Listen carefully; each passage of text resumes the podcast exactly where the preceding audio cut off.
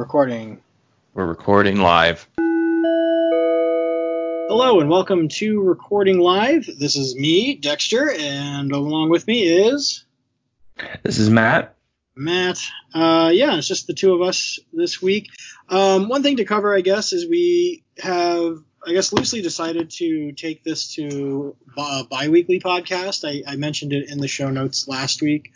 Um, we're going to possibly just be recording every two weeks. Uh, just that way we have, I guess, more to talk about each time. I don't know. Um, give us more time to prep uh, in between episodes, I suppose. Um, but we'll see. And other than that, uh, I don't know. Uh, have, have you been doing anything fun this last week, Matt? I know you got a couple of toys in the mail. I did, yeah. No, I've been off for most of the week just because I've had some uh, personal issues coming up and everything. So I've been home a lot. Uh, yeah, uh, I got one of those, uh, a new, uh, one of those Dragon Ball Z figures that I showed off on the podcast when we first started up, and Mhm. that's pretty cool. I've been taking pictures and posting them on Instagram since that's the only social media that I want to have right now. Mm-hmm. Um, but uh, other than that, just uh, just kind of recovering from personal issues going on and uh, whatnot. Uh, watching a lot of movies. Uh, Lee has been binging all of the Predator and Alien movies, Yeah. and yep, and excuse me.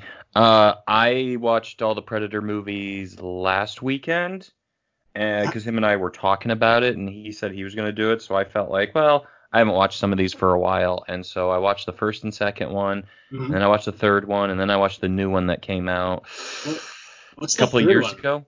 I didn't What? know there was a. I didn't know there was a third one. Yeah, Predators with uh, Adrien Brody and Laurence Fishburne and stuff. It came out in 2010. Oh, okay. Yeah, I forgot about that. So what's then? There was another one that came out a couple years ago. Yeah, it came out in uh, what year? Uh, it came out in 2018, I think it was.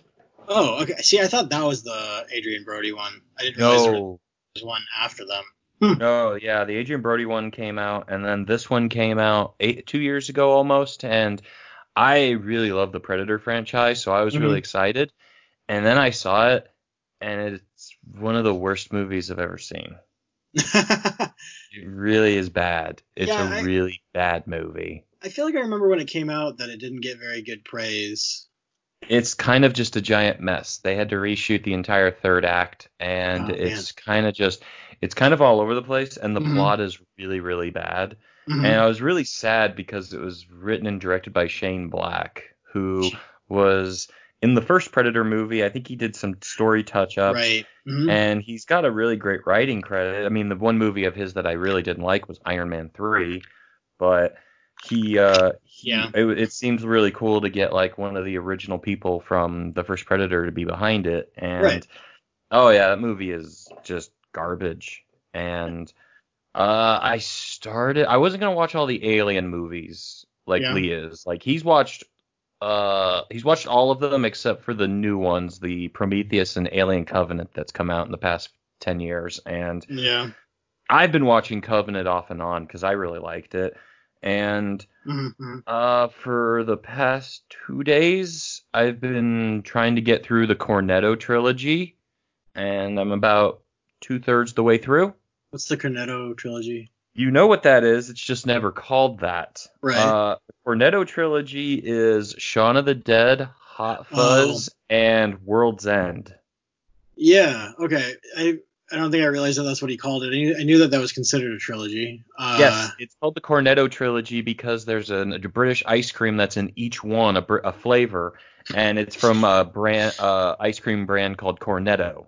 Okay. And that's the Yeah. only thing that really ties it together, other than I guess the actors. Yes. Okay. Yes, the yeah, the creative crew and the actors. And Yeah, yeah, so yeah, it's never been advertised as that, but that's what the creators call it. Yeah. And so I'm about before we started the podcast, I had about 15 minutes left on Hot Fuzz, okay. and then I'm probably gonna start up World's End because I haven't seen it since it came out. Uh, so I'm excited to get through that because yeah, I don't know what it was. I I think it was I while I've been off work, I watched uh, an interview with Simon Pegg, and he Mhm. went through his entire acting filmography. What And- what interview was that? I think it was with Vanity Fair. Oh, okay. And I uh, he, he has a really good one with uh, Marc Maron that was really good to listen to too.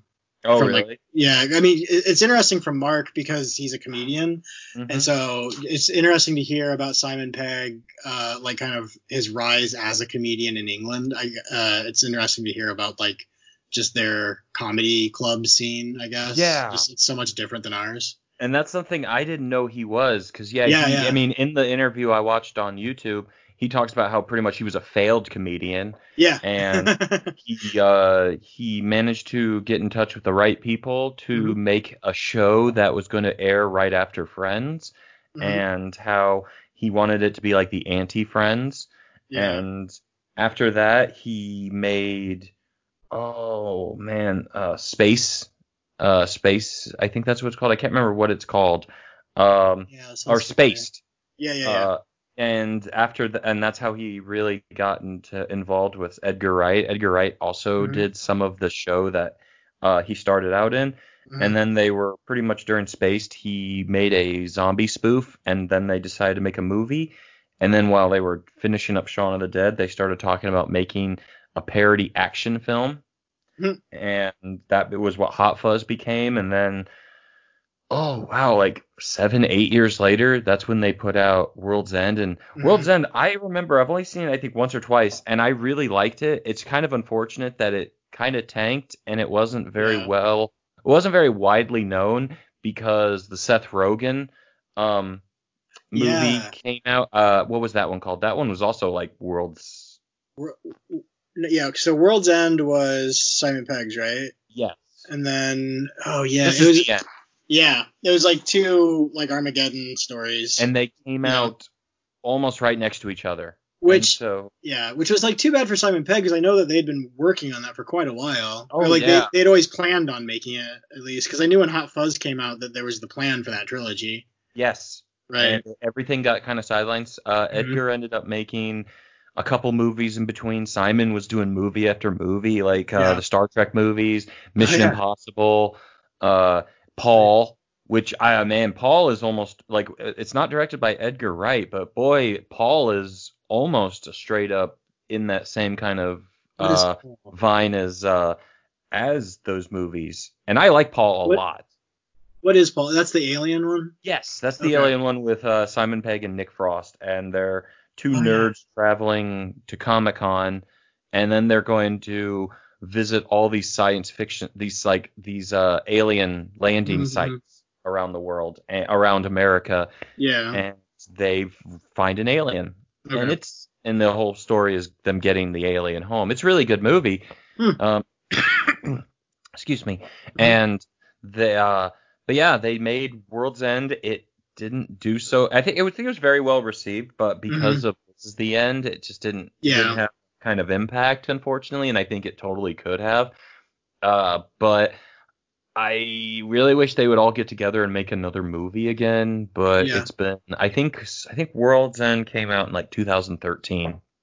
oh man, has it So been it's that been long? a long time. Yeah, it's been a long time. I mean, I bought Wow. the I bought the uh, the Blu-ray trilogy pack when it came out. Instead of just buying the first the that movie, I bought all Yeah. three So it was like the same price. So I've I've only ever seen Shaun of the Dead. Uh, I don't know why I've had a hard time finding the time for Hot Fuzz. I feel like I got mixed reviews on it, and so whenever a movie gets mixed reviews, I I, I have a hard time wanting to watch it. Um, and then World's End, I think just again like what you said, it didn't get it wasn't that well received, and so it just never I, like I knew it existed. It just never seemed like a movie I wanted to see. So on a scale of um, um, Shaun of the Dead, how good is Hot Fuzz? It's hard to it's hard to compare them because they're two completely different movies. Uh, But I mean, is, is it like same type of humor? I guess. yes, Okay. yes, but yeah, that's it- it's it's really good. I I mean, I'm I'm not done. with it. I've seen it Yeah. times. It's really good and. It's pretty much an action movie in a tiny village in the UK. Okay. and Mhm. so it's it's very funny like it's very funny to see uh just these enormous action scenes happening in a pub or So- in a grocery store I mean, that almost feels or sounds kind of like um, what uh, Blues Brothers kind of was. Yeah. Like just over the top action for no reason. Yes. Okay. Yeah, and I mean it's it there. I mean the action in it is pretty much parodying all the American action films. Of course. But it's very good. I very much Huh. recommend it, and I do Okay. recommend World's End. However, Yeah, World's was- End is a comedy, but it's very depressing.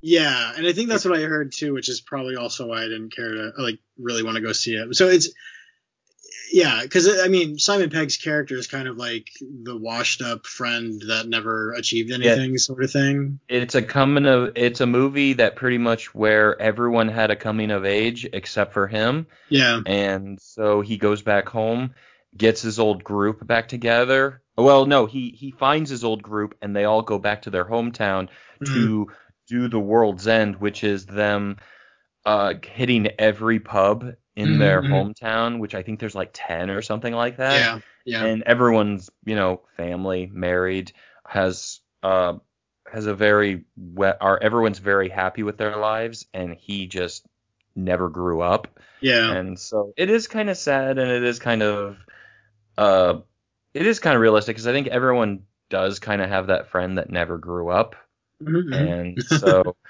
it's it's the friend that never got mature that never matured or never left home per se so it's uh yeah, it is a very realistic sense with you know an end of the world uh an end of the world uh story in it so i, I Yeah. do recommend them very much yeah. Okay, I mean that almost sounds like a comedy version of uh what Garden State, I guess, to make a yeah that I boy i I haven't can. seen that movie in a very long time Yeah, it's been a while. it's that's a hard movie to like rewatch. I feel like like I don't know. It was a good movie. I just don't know that I want to see it again. Sort of. yeah Thing. I, I remember it very fondly because i think i've seen it quite a few times when i was younger and Huh, might have been the person that recommended it to me I I probably was. Yeah, I probably was. I remember liking it a lot. Um, I'm surprised that you liked it. I don't know. It doesn't feel like your kind of movie. Oh, I like those movies. I like to actually like those kind of movies. Like Yeah. as much as I like action or comedies and stuff, I like sappy films a lot. Yeah. like yeah. I, I like movies like The Notebook or even Oh. say even like Brokeback Mountain and stuff like that. I like sappy stories. I think they're I've never even seen either of those movies, and I don't imagine I ever will. Oh, I recommend them. I very much recommend those movies. Good to Uh, know. Oh yeah, I I had to see both of them with like a, one of my my cousin and stuff like that, and I, I enjoyed Oh, yeah. both of them very much. I um I, I this week I really wanted to, but I don't think I ever am going to. Mhm. Uh, I was looking up 12 Years a Slave. oh yeah. and- Oh, I kind of just look at that and I go, I'm just gonna cry and feel bad throughout this entire movie. I don't think I can watch it. Yeah, and that's kind of how I feel. Like I, I really want to watch that movie because I know it's good and I know I'm gonna agree with what it has to say, but you know, you have to weigh like how much you how bad you want to feel today, sort of thing. I guess. Yeah, yeah. There, there's a lot of movies like that. Which um oh actually yeah I made a joke uh today to Vivian because I was sitting in a chair and she wanted to sit there and so she just started crying and I, so I was just like what's going on and so I told her the joke was like I will trade I will give you my chair whenever you want to sit in my chair as long as we're not at the opera like just as a joke and so then Kelsey said and I then I said like not that we'll ever go to the opera and then Kelsey said, like, well, you wouldn't go for me. I'm just like, probably not. And and then she said, well, what about Hamilton? That's basically an opera. It's like, I don't plan on ever seeing Hamilton. And she I don't know what uh, Hamilton is. Uh, it's a it's a musical. Uh, Oh, okay. about Alexander Hamilton, and the reason why I don't want to see it because I know it's a good musical. Like it's uh, it's supposed to be. It's it's a very modern. Like uh, a lot of the music is more on the hip hop, I guess, side. a Oh, little- okay. a little more rap, I guess. I, I don't really know how to describe it. It's not typically my type of music, but given the context and that it's like about history and stuff, like it, it's, it's amusing. The the lyrics are pretty funny and uh, it's actually not bad music, but it's about Alexander Hamilton. Like I I know the ending and I don't want to Oh. watch that. Like the, the the whole second act or like the last whatever the last act of that musical is like depressing and ends with him and Aaron Burr having a duel. It's just like I know how this is gonna end. I don't want to watch this. Yeah. uh, how many musicals do you think you've seen? um. Well, I used to love musicals. Like my mom kind of raised me to watch them, so like I don't know. I mean, I could probably count them if I really thought about it, but probably I, I don't know. I would guess ten ish, maybe. I'm trying to think Um, of musicals that I've seen, and I'm so- really having a hard time thinking of them. So I've seen the uh, the King and I, um, uh, Music Man, which we had to watch in school. Um, yes, Cinderella- back in like elementary school, we had to watch that, didn't we? Yeah, yeah, yeah. Which is like, who's gonna like? Why did they show it to elementary school kids? I think it's like fifth Yeah. grade. Yeah. It was fifth grade. It was. It was 5th Mhm. grade, and it wasn't just the musical that we had to watch. Didn't we have to like? Wasn't it also a sing. book or something? Uh, I know it, they kind of made it like a, a cross platform thing because we sang songs in music class. I know why we watched. Why we had to watch it. Well, it's because the the writers from Iowa. Yeah, and it was the state fair. Oh yeah, yeah, yeah. Oh yeah, yeah. It was State Fair, not Music Yep. Man. Yeah, you're right. Sorry. Well, isn't it the same thing? Our state fair is a great state fair. Mm, oh yeah, yeah, yeah. The Music Man is in the state fair, Is it? I don't or know. the state fair is in the music is in the music. Man. Yeah, that's why we had to watch it because it's I Iowa. don't remember. Yeah, yeah, yeah. Okay, so anyway, uh, yeah, I've seen King and I, Music Man, um, uh, Cinderella, Rodgers and Hammerstein's Cinderella. Um, I feel like there's probably another Rodgers and Hammerstein's in there somewhere. I don't know. Um, and then in high school, I did the light. Like, I didn't want to be in the musicals because I didn't want to sing, so I would do lights Sing. for that.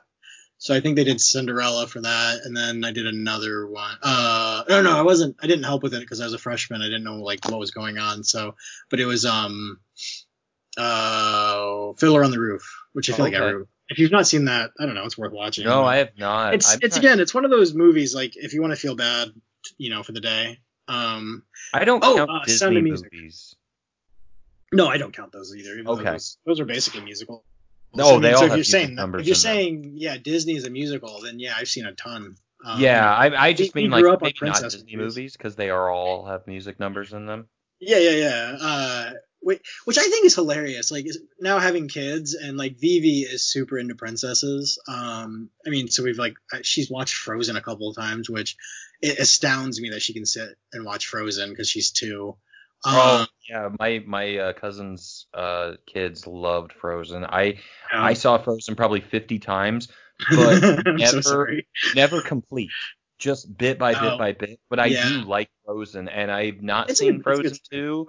But I wouldn't mind sitting down and watching it. But I'm just not. I just don't have time, and plus I don't have kids or anything. But I do appreciate Yeah. Disney movies, so Yeah, but it, it's just funny to it, it's funny to me as an adult, like because I, I think I just hyper think about it a little bit more because it's just like this is a princess movie and it's a musical. Like it feels weird that like a little boy would want to see this, but I remember as a kid, like my dad took just me to go see Beauty and the Beast. And I Oh, okay. remembered I we walked out of that and I loved that movie and we went to a bookstore and my dad bought me a Beauty and the Beast book, like just a little picture book. Mhm. And like as an adult, I'm just like, I wonder like what my dad was thinking, like if he like you know, just thinking about taking his little boy to go see basically a musical and yeah, about a princess or and I guess she's not really I mean, it's a prince, so when they got married she became a princess, I guess. But like just especially in the 90s like i don't know how worried my dad was about stuff like that. I doubt he was. He doesn't ever seem to, he didn't ever seem to be i guess but it just kind of popped in my head like after having kids it just kind of seems weird to me now which as a kid it didn't seem weird at all and i didn't think twice about it. No, it's just this is america and that's how i was raised i guess to think as an adult. Um, Yeah. and so i just find it interesting. I don't know. And so it's just like and, and with my kids like becca just doesn't seem to care i guess about princess stuff but vivi Mm-hmm. like and we've done nothing to try to push anything uh and like it just happens. yeah yeah really like as soon my little sister went through that phase, and she had all Yeah. the princess dresses and stuff, and that's all she would wear. Yeah, well, even Vivi, like she just puts on a dress and she's just like, I'm a princess. Yep. And if she has a button-up shirt though, she says, I'm handsome, like Beckett. And so, like, it's it's weird that she just connects like a dress means you're a princess, a button-up shirt means you're a boy. It's it's just weird. I don't know. Uh, I just find Well- it interesting. I don't know. Anyway, I, I'm really trying to think of what musicals I've seen. I'm gonna. This might be a cheat.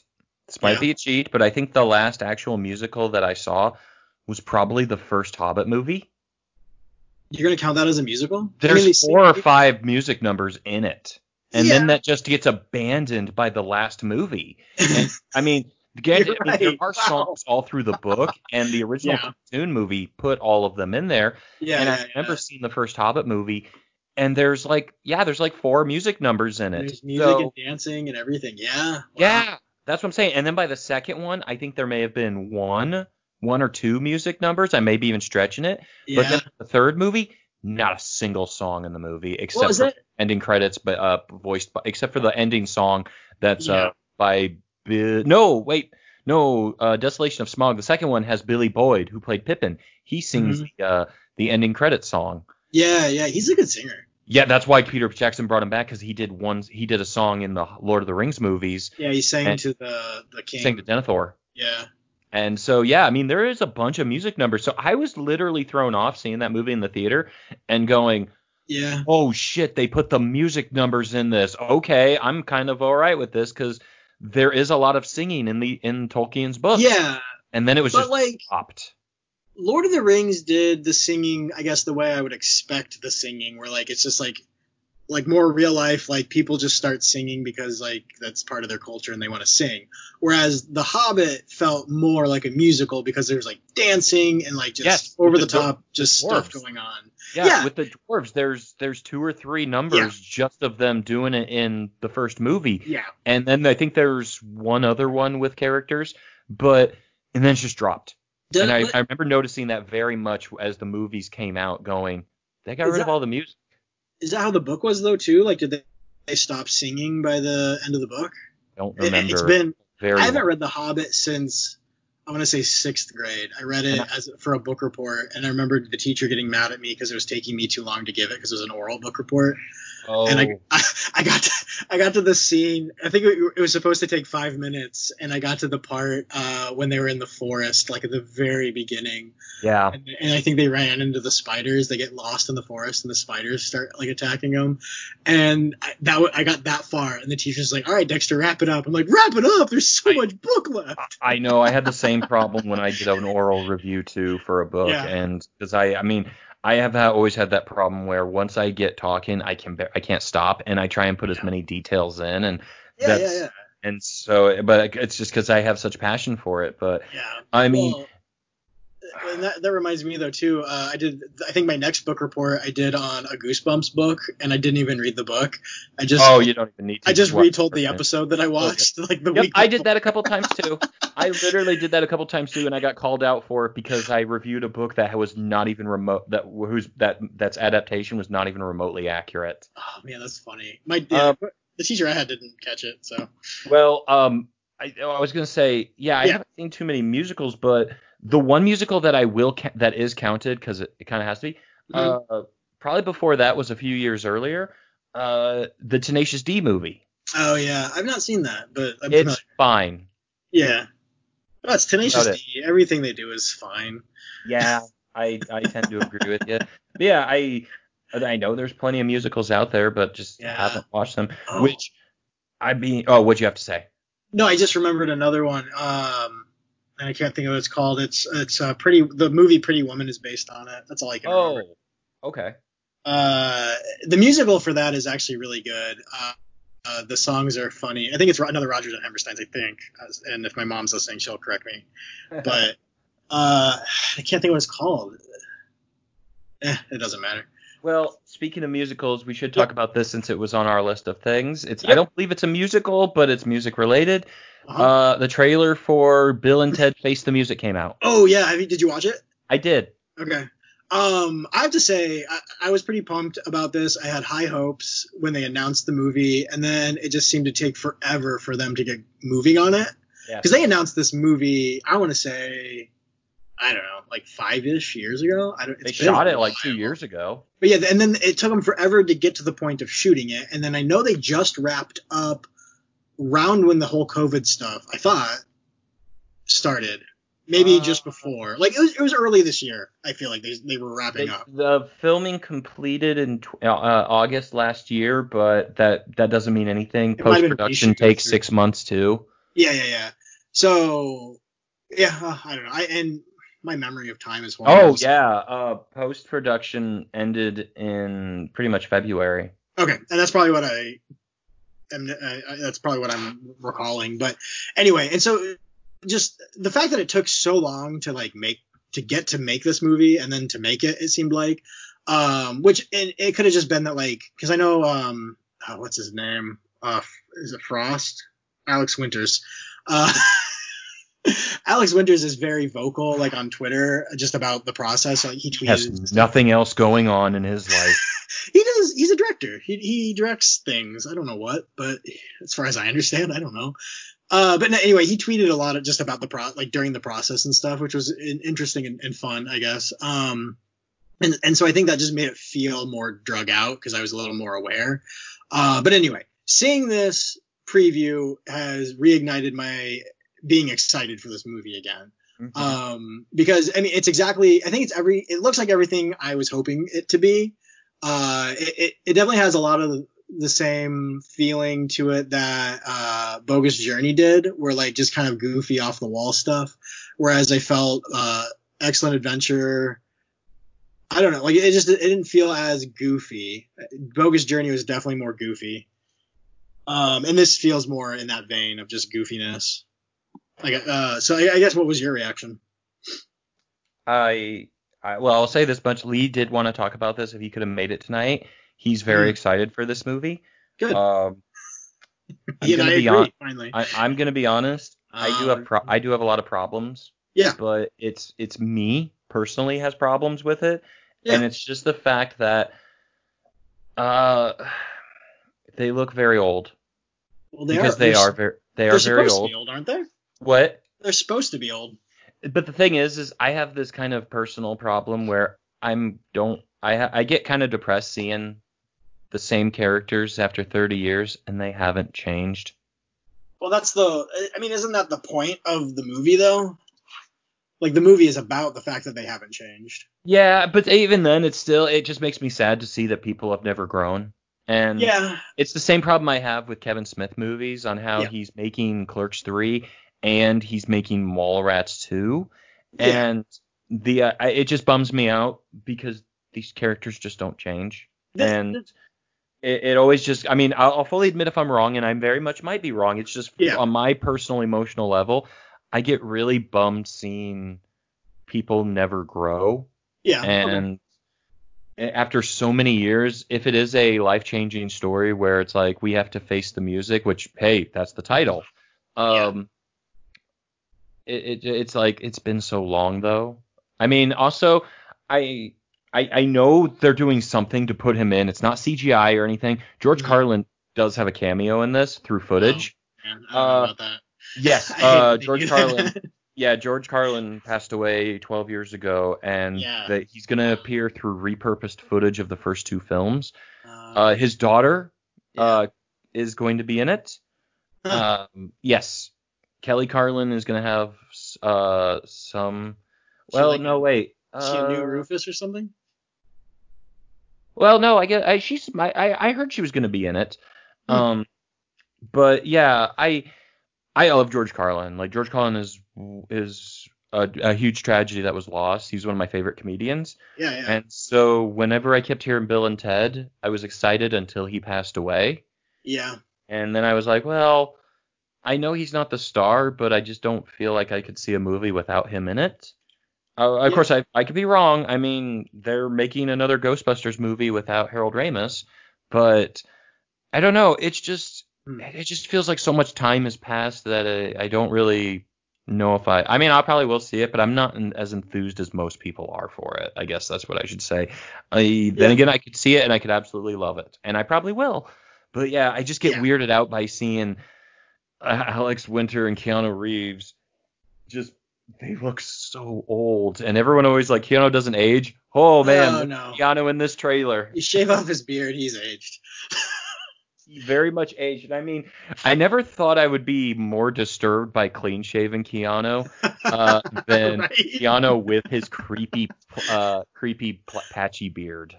Yeah, it's funny how like used to that beard I guess we are because the first time I saw an image uh, like what last year from that from filming, mm-hmm. I was just like, man, he looks weird. He really does. and the thing is, is that he, you know, we've seen him clean fa- clean shaven through all our lives. Yeah. And it's only been in the past 10 years, less than 10 years. He's had that Yeah. beard. And- But every time I see the beard, all I see are those patch, those blank patches by his Yeah. mouth, Yeah. and I'm thrown off by it. But I'm so adjusted to it that yeah, once he shows up clean shaven, I was like, whoa, whoa, okay, yeah. I mean, he has aged, and I- I'll argue he's aged very well because I believe he's 52 or something like that, Oh, 53. Dang, really? Let me check. Um, Yeah, he. If he's 52, he looks great. he's 55. Oh my gosh, really? Yeah, he's 50. Keanu Reeves is 55 years old. Yeah, he looks fine. Um, that reminds me too. Oh man, uh, one of my favorite movie, or not, it's not a favorite movie at all, but like one of my favorite characters that I've ever seen him play, uh, is himself in uh, The Uh, the Netflix movie? yeah, it's uh, the- yeah. yeah, yeah, yeah. Oh, that movie's great. It's cringy though. It's it, yes, it's a good movie. She she's a really good comedian. She's a very cringy comedian though. Uh, but when she, yeah, when we saw that movie, we are pretty excited. And then when we saw that he was in it, I was even more excited. And then uh, just the fact that he can play uh, just like a just a jerk version of himself in a movie Oh, and just right. seem completely okay with it. Just makes me feel like he's just an even like better person than Yeah. I already thought he was. I mean, I don't know if he's really playing a jerk version of himself. He's very much playing a zen version that is super full of himself. Yes. Okay. And well, and then just, but then the way he starts to act, like when uh after the double date. Uh, first of all, if you're listening to this podcast and you haven't seen this movie, you should probably go see it. It's What's I don't it? even know what it's called. I'll look it up. It's Ali you- Wong's movie. I, I know what it. yeah, but anyway, so basically Ali Wong's character, and I don't know who the other guy is. He's in a lot of things. He he Oh, played Ray Park. who? Ray Park. Ray Park. Uh, yeah, so they were like old high school friends, and they had a weird falling out, like when they started dating, or like I don't know that they started dating, but they like had a weird night together, and then she like leaves for college or something, and they just never talk again. And then she's back in town because she's a famous uh, chef now, and she's opening a new restaurant in the town that they she grew up in apparently. Uh, and so then Oh, they uh, run they run into each other. And, And so- maybe. Uh, always be my maybe. Always be my maybe. And- I think it and it's some, Randall Park. I apologize. Randall Park. Okay. Anyway, and so he falls in love with her, uh, like seeing her again, and she uh, still doesn't like him from their last encounter as in high school or just after high school, and so she, yeah, whatever. And so she comes up to him and she's like, "Oh, I just met this guy last night. He's amazing," and uh, and he's already dating somebody like, and it's she's like this huge like caricature of a hippie and it's Mhm. horrible. Uh, yeah, and so they go out to this like ridiculously fancy restaurant where like I think like one of the courses is like a gas you're oxygen or something, isn't that? Yeah, oh, they Uh, and, like- oxygen or something like yeah, that. and like all the food is just like dainty, and like one of the courses you have to like be listening to like these headphones to like get the full effect or something. That's right. And That's right. Keanu is just like so into it. It's so hilarious. And then they go back to his place and they're playing like Truth or Dare. And it gets to the Oh. point where like uh he gets Keanu asks or dares the other guy to punch him in the face. Oh, that's right. And they just start like it, it turns into this big like yelling match and it's hilarious. It's it's a really good movie, and I I found out about it because I watched uh Ali Wong's stand-ups, Yeah. and and she's very funny. She's very She's vulgar, very- but she's very funny. Um, I just watched a movie actually with her Yeah, she's Uh, something recently. three weeks ago. She was in Birds of Prey.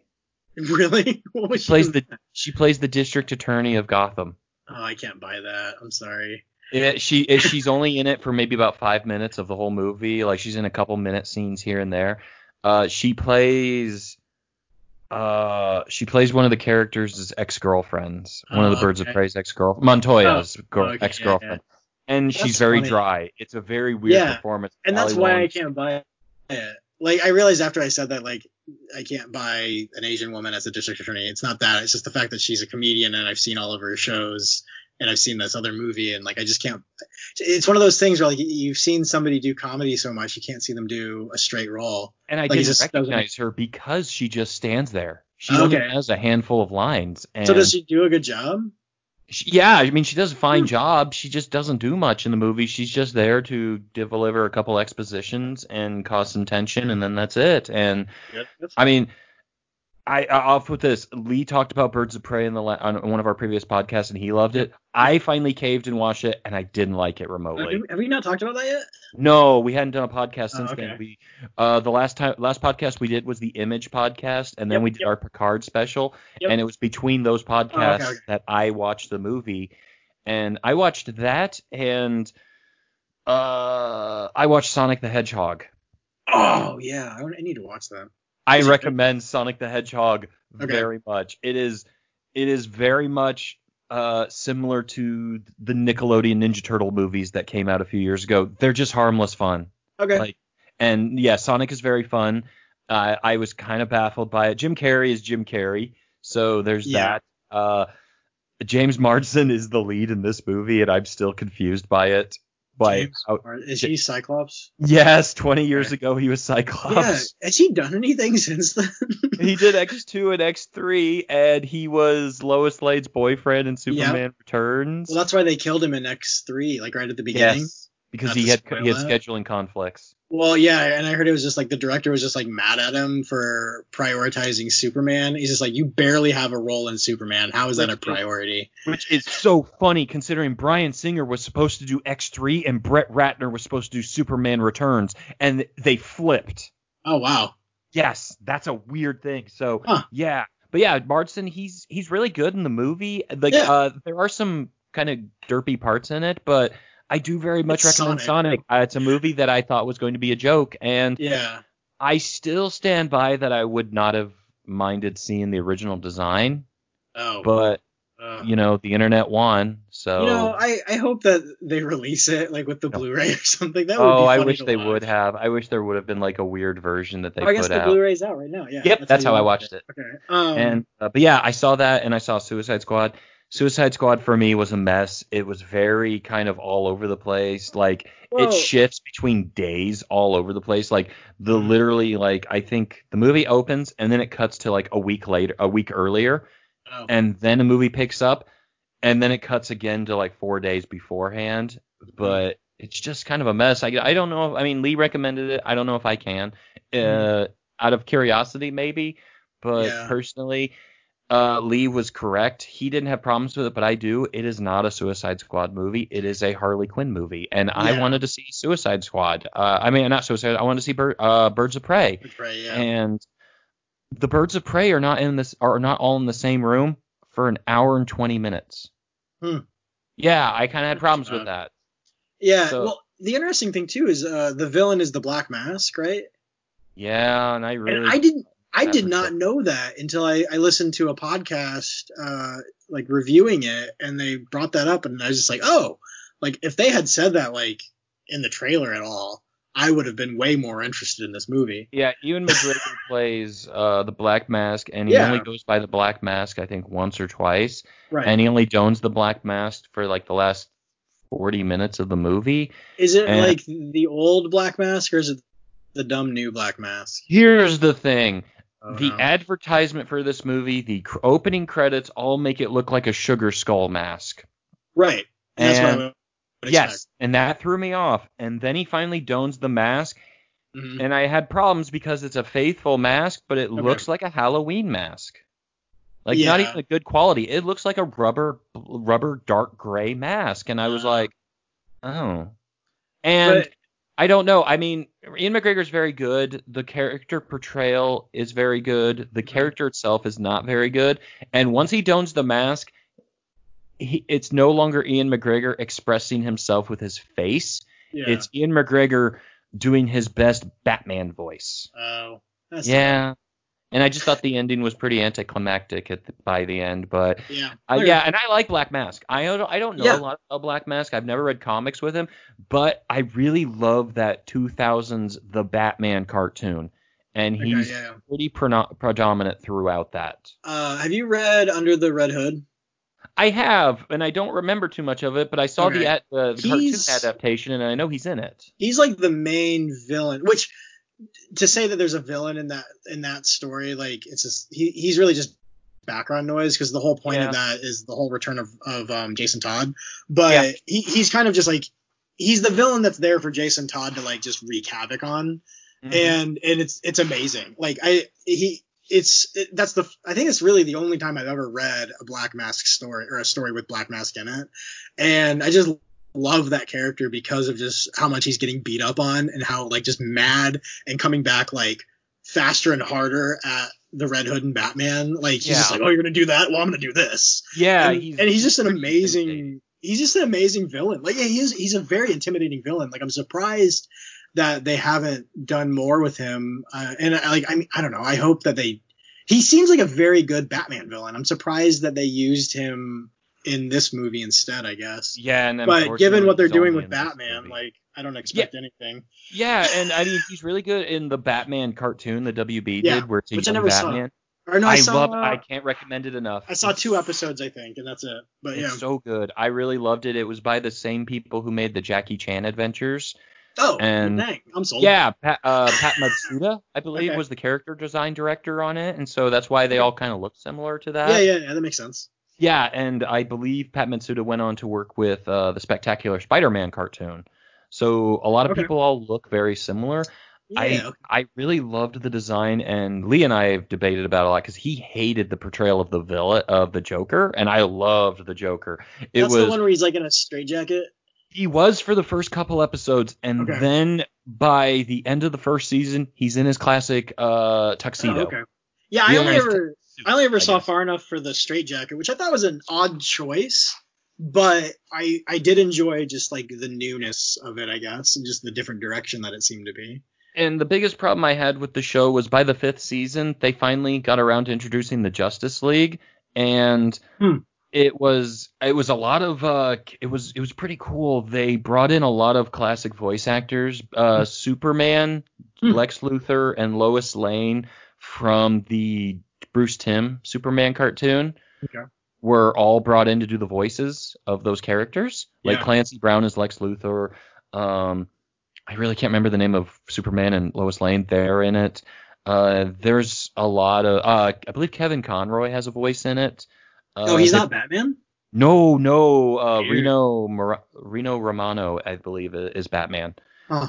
Okay. And because he's playing like a 25 year old Batman, it was a good show. They mixed a lot of stuff up. Batgirl is Oh, is I his forgot, original yeah. sidekick. Yeah, Oh, uh, Robin comes a season later, and forgot. it- yeah. But they did a lot of cool stuff. They did an adaptation of The Dark Knight Returns. Hmm. Yeah, they did a they did a story about uh Bat of Gotham like three five hundred years in the future, and they find the Batcave and they go through archive footage because Mister Freeze was still around and they needed to find out how to beat Mister Freeze, so they find Batman's Batcave. Oh, that makes and sense. They Hmm. find Batman like thirty years older, and Oracle is there, Nightwing is there, and uh, Batman is Hmm. now straight up Frank Miller's Batman, and so it, it's a really good, solid episode. But yeah, yeah, yeah. Huh. uh, yeah, they uh, but Black Mask is really good in it. I don't have any problems with any villains in Yeah. the show. I thought they all did good. The only thing that I am critical of that show was this was during the Christopher Nolan movies, and Yeah. they couldn't touch half of Batman's villains because they had this thing going on currently, which was called the Bat embargo, which meant Two Face, Scarecrow, um, a whole slew of villains were All the good not. villains. Yeah, they weren't allowed to be used. That's too bad. It was. Did they do? Did they do Clayface at least? They did, and they made Clayface similar to Two Face, where he's Bruce Oh. Wayne's childhood friend, and he gets turned his brain. Ah. Uh, the Joker me- uh, breaks his brain, and he gets exposed to chemicals and becomes Clayface. And so for a couple seasons, it's a whole arc of trying to cure uh, Clayface. Uh, but well, yeah, later I guess I mean that's usually all Clayface is is trying to find a cure, but yep, I don't And they actually- he ever had that backstory. That's interesting though. Whatever. yes, but then by the end of the series, they brought in classic Clayface. Okay, that's good. Yes. So that was really cool. They did a lot. They did a good job with uh, most of the villains. I mean, uh, the only one that I I was talking to Lee about this a while back. The only villain that I was kind of weirded out by was the Riddler. But I'm always kind of weirded out by the Riddler. Such it was a just- weird character. Like Well- he makes no sense. No, he doesn't. And it was a thin, gothic-looking dude in a green skin-tight outfit with long black hair, and he was voiced by Robert Englund, uh, Freddy Krueger. Okay. And so Huh. just weird, just a weird, weird portrayal. Yeah. Well, and it's funny because like again, like going over some of these old childhood things with my kids, like we have this Batman book, and it, whenever we get to the Riddler, like Beckett, like he's five, he's even just like, so what's the Riddler do? He's like, well, he has these riddles, and if Batman can solve them, he can stop the Riddler from committing his crimes. Like, why would he do that? it's like, Yeah, well, I don't know. yeah. That's a really good point. So he has so much hubris in him, I guess. yeah. But it's And so such a trying to kind of crappy, a like five year old. Yeah, it, I know. It's like, well, he's just a weirdo. But yeah, Yeah. I, I mean, the Riddler is my least favorite villain out of Batman for the most part. Uh, I don't really like Jim Carrey's Riddler, but it's mainly because he's just playing the Joker. Um, Yeah. Uh, the point. I'm not a fan of stories with the Riddler. He's the mastermind in the Hush comic. He's the Yeah. uh he's the he's pretty much Batman's first true enemy in uh oh man, Greg Capullo and Scott Snyder's Batman series that we've talked Yeah. about in the past. Uh he's just he's not a character I find to be intimidating, mainly because he's not someone that Batman can actually have a fist fight with. He's just someone that Batman weak, has to outsmart. But I guess yeah, you yeah. need that. That's the whole point. And so like it makes sense, I guess. I've not read Hush. I've, I've glanced through. I own it and I've like leafed through it, but like it, it would. It, yeah, and I, I I should read it. I stare at it every day, but uh, um, like it's on my shelf. But it, it would make sense for him to be in a story where he's like a mastermind, like orchestrating events and like utilizing other villains and tricking them into fighting Batman for him. But I feel like, especially in the cartoons and anything I've ever seen, it's like he's trying to go head to head with Batman, and he always loses. And it's just like, yeah, they like they should make a bit like he would be a really good Justice League villain almost, just because like he he could orchestrate something really huge and insane. Which I, um, there was a cartoon. It was uh, I uh, can't, I can't remember what it was. Was some like weird villain I've never heard of. He like lived in like the rain or like in the Amazon or something, and he like came out of nowhere and he hired like a villain from each of the Justice League members to like to go and fight each of them simultaneously and he had studied them and figured out their weaknesses. And so he actually like took out i think all of them like at the same time. But then like batman was able to escape like basically bane buries batman alive and so then batman just like digs himself out and then he he's able to go to the batcave and like get some tools and then go save the rest of the justice league and then they go fight the guy Mhm. but like that felt like a good story for the Riddler to portray ins- instead of just this random guy that they invented for this movie. I feel like it was a cartoon movie that came out in the early 2000s. I really can't remember what it was. was it Randall Savage? Yes, that sounds about right. I, I'm starting to sound when you were describing this, I kind of had the idea that it might have been Randall Savage as the villain because that sounds like him. Randy Savage, like Ran, uh. I think it's Vandal Savage. yeah, yeah, yeah, that sounds all right. But Uh, and I remember just feeling like I'd never heard of this guy before, but like that totally would have made more sense for the Riddler to do. Mm-hmm. I don't know, but Oh yeah, yeah. No, and I know since we have done this, I did go back and I watched the uh, the Dark Knight trilogy. oh yeah, does it hold up? I don't like Dark Knight Rises very much, but it does have one of my favorite villains in it. I think Tom Yes. Hardy's Bane is pretty perfect Yeah, for a realistic portrayal of of that character. yes, that's a good point. I the biggest thing is, is- and this is my argument with most things related to Batman. Mhm. The villains are way more interesting. well, yeah, yeah, yeah. I mean, His villains, his rogues gallery is more interesting than Batman, and is Batman really that interesting though? I don't to think be fair. so. I really don't. I think Batman Begins is still probably the best Batman movie we've ever gotten. Yes. I think Christian Bale is not a very good Batman Bruce Wayne. Yes. I think I think I think Ra's al Ghul in the movie's really good. I think uh Cillian Murphy as Scarecrow is really good. I think Mm-hmm. Yeah, Heath really Ledger Joker is by far the best Joker ever. Uh and I think Bane is really good. Mhm. Uh Batman Begins is a great movie. It's just very long. It's very Yeah. long and length and, and it draws out. The Dark Knight again, it's super long, but it keeps your interest. Yep. The Dark Knight Rises is just a slogfest, and the story in it is so stupid that I really don't like it that much. I mean, I I love Dark Yeah. Knight when it came, Dark Knight Rises when it came out. yes. About six to t- six to twelve months after it came out, the movie very much turned on me, and I started seeing all the problems with it. Yeah, it's not a movie to think too hard about. It No, and that's kind of sad considering the director is someone that expects you to think hard with his movies. Yeah, I, I kind of get the feeling that he was just kind of tired at that point. You gotta wonder. You gotta wonder. But man, I'm gonna just. I told Lee this a while back. I'm just gonna flat out say it. I don't like Christopher Nolan. I'm Yeah? really not a fan of his movies. I've seen the Batman's. Okay. Uh, Interstellar was just depressing. I've not seen that, and that's kind of just because that's what people say. Uh, Inception, I'm not a big fan of, even though I've seen it quite a Oh. few times. I like like parts of it. I but I I'm not saying I'm smarter than the movie, but I do think of why does this happen? Like I'm not saying I'm smarter than him. He's, Yeah, he's a yeah, yeah. very I- big genius, but he doesn't want to explain the mechanics behind MacGuffins in the movie, and I want Yeah. to know the.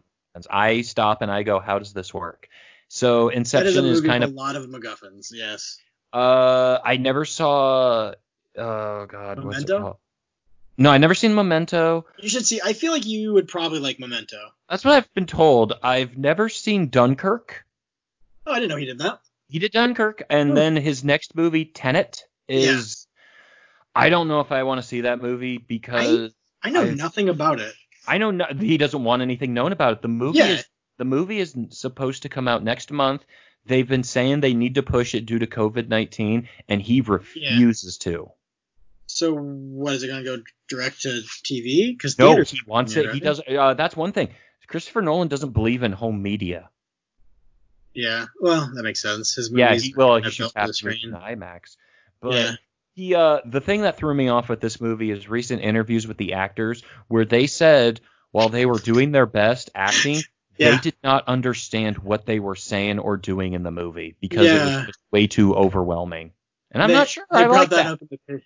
They brought that up in the pitch meeting for uh, Inception. Oh, really? Yeah, it was at the you know at the end of pitch meeting they always have like that like a, they show a headline. Oh, The headline was that was that like was it? uh, I guess I don't remember that. I did read an interview. I did read interviews about that, and yeah. My huh. biggest problem with that is if your actors don't understand what they're doing, how are they giving you a good performance? Yeah, I mean, well, I mean, it depends on what they're trying to achieve with the movie. Like, if the movie is supposed to be confusing, which I hope not, uh, but because like, I, well, uh, American Psycho is that the name of the movie with Christian Bale? yes. Um, I I saw something this week where there's like I've not seen the movie, but the scene where um, Willem Dafoe is like interviewing him in his office. Uh, I guess they shot that scene three times. What where Willem Dafoe acted like he knew that the that um, Christian Bale's character is the murderer. Then they did it again where he suspected that he was the murderer but had no evidence and then they filmed it again where he just did not at all think that he was the murderer and just was interviewing him because he because it involved his coworker and and then i guess they like spliced together like those three different um recordings i guess uh to make it so that the audience couldn't detect like how the the detective felt and so like to a degree i can see like doing goofy stuff so that the you know so that the actors don't know or are you know to force them to act in certain ways but yeah if they don't know what they're acting i guess that is really weird Yeah, it's I it's I, I haven't seen that movie for so long, and I love that movie. american I, psycho yeah Yes, I think it's I- good. The most i've ever seen of that was because you made me watch like a couple of scenes which were pretty funny like when he's putting the cat in the atm Oh, that is fucking hilarious. that is so funny. That's that's funny. That scene is just hilarious. Where it's like, what is going on? Because that's by the point where the movie where you're just like going, well, that's when he goes completely nuts That's when he goes completely nuts. And I 100% believe everything is real in the movie, but there are so many debates on whether half of it's in his brain or not, yeah and it's up for debate. It's not. It's it's it's up Eh. for debate. yeah whatever Yeah, I don't know. Um, I also forgot he made the Prestige. oh he did the prestige that was He a good the- movie Yeah, he did the Prestige with Hugh Jackman and Christian Bale, and that that's was a good movie. weird movie it's a it good was couple good. watches. But I don't think, I don't know if time holds up so much. But David Bowie's in it, so it's awesome. Yeah, that movie it made a weird sci-fi turn that I was not expecting. like the whole like the machine that um Tesla, David Bowie's character makes, like Yes, Nikola it's just like, wait, what? like what does this machine do? Like th- yes, this I- movie I- went nowhere I was expecting it to go. yes, it's a cloning machine, but I kind of wonder if it is a cloning machine, if it's not a quantum duplicator. What do you mean by that? Sorry. Quantum duplication means that when something is quantum duplicated, it's not a copy, it is that person. Oh, interesting. Yes. So it's like a, a merging of dimensions, may- or no, Yes, because it wouldn't I- even be that, would it? It's uh it's very weird where quantum duplication means when something is duplicated, both copies are identical and neither is a copy because they are that. And.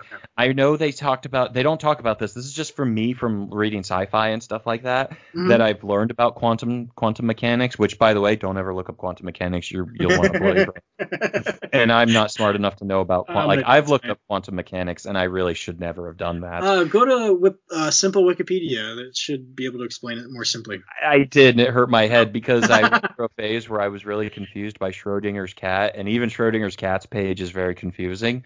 But uh, yeah, they talked about that because I know Hugh Jackman makes a line saying that he doesn't know whether he's the one that goes into the Yeah. box or the one that comes out, yeah, yeah. and so I kind of have a feeling that it may have to deal with that. And Hmm. real quick, I'll just say it. yeah. The, the reason I know about quantum mechanics is because it's a huge focal point in a Transformers comic where Oh, yeah. they have the the crew of a ship uh, has uh, the the way they travel in space in their spaceship is called is called quantum engines.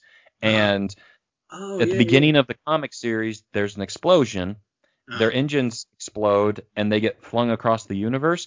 Yep. Four years later, they find another ship and crew identical to them Mhm. and one of the characters in the book is a quantum mechanic and she Mhm. breaks down that their engines uh how quantum how- this is oh, sci-fi this is ridiculous how quantum mechanics works for travel is uh when they're activated thousands of points are made throughout the galaxy and the quantum engines will correct and create one course Mhm. when their engines exploded, reality bent and two quantum two ships and crew were created.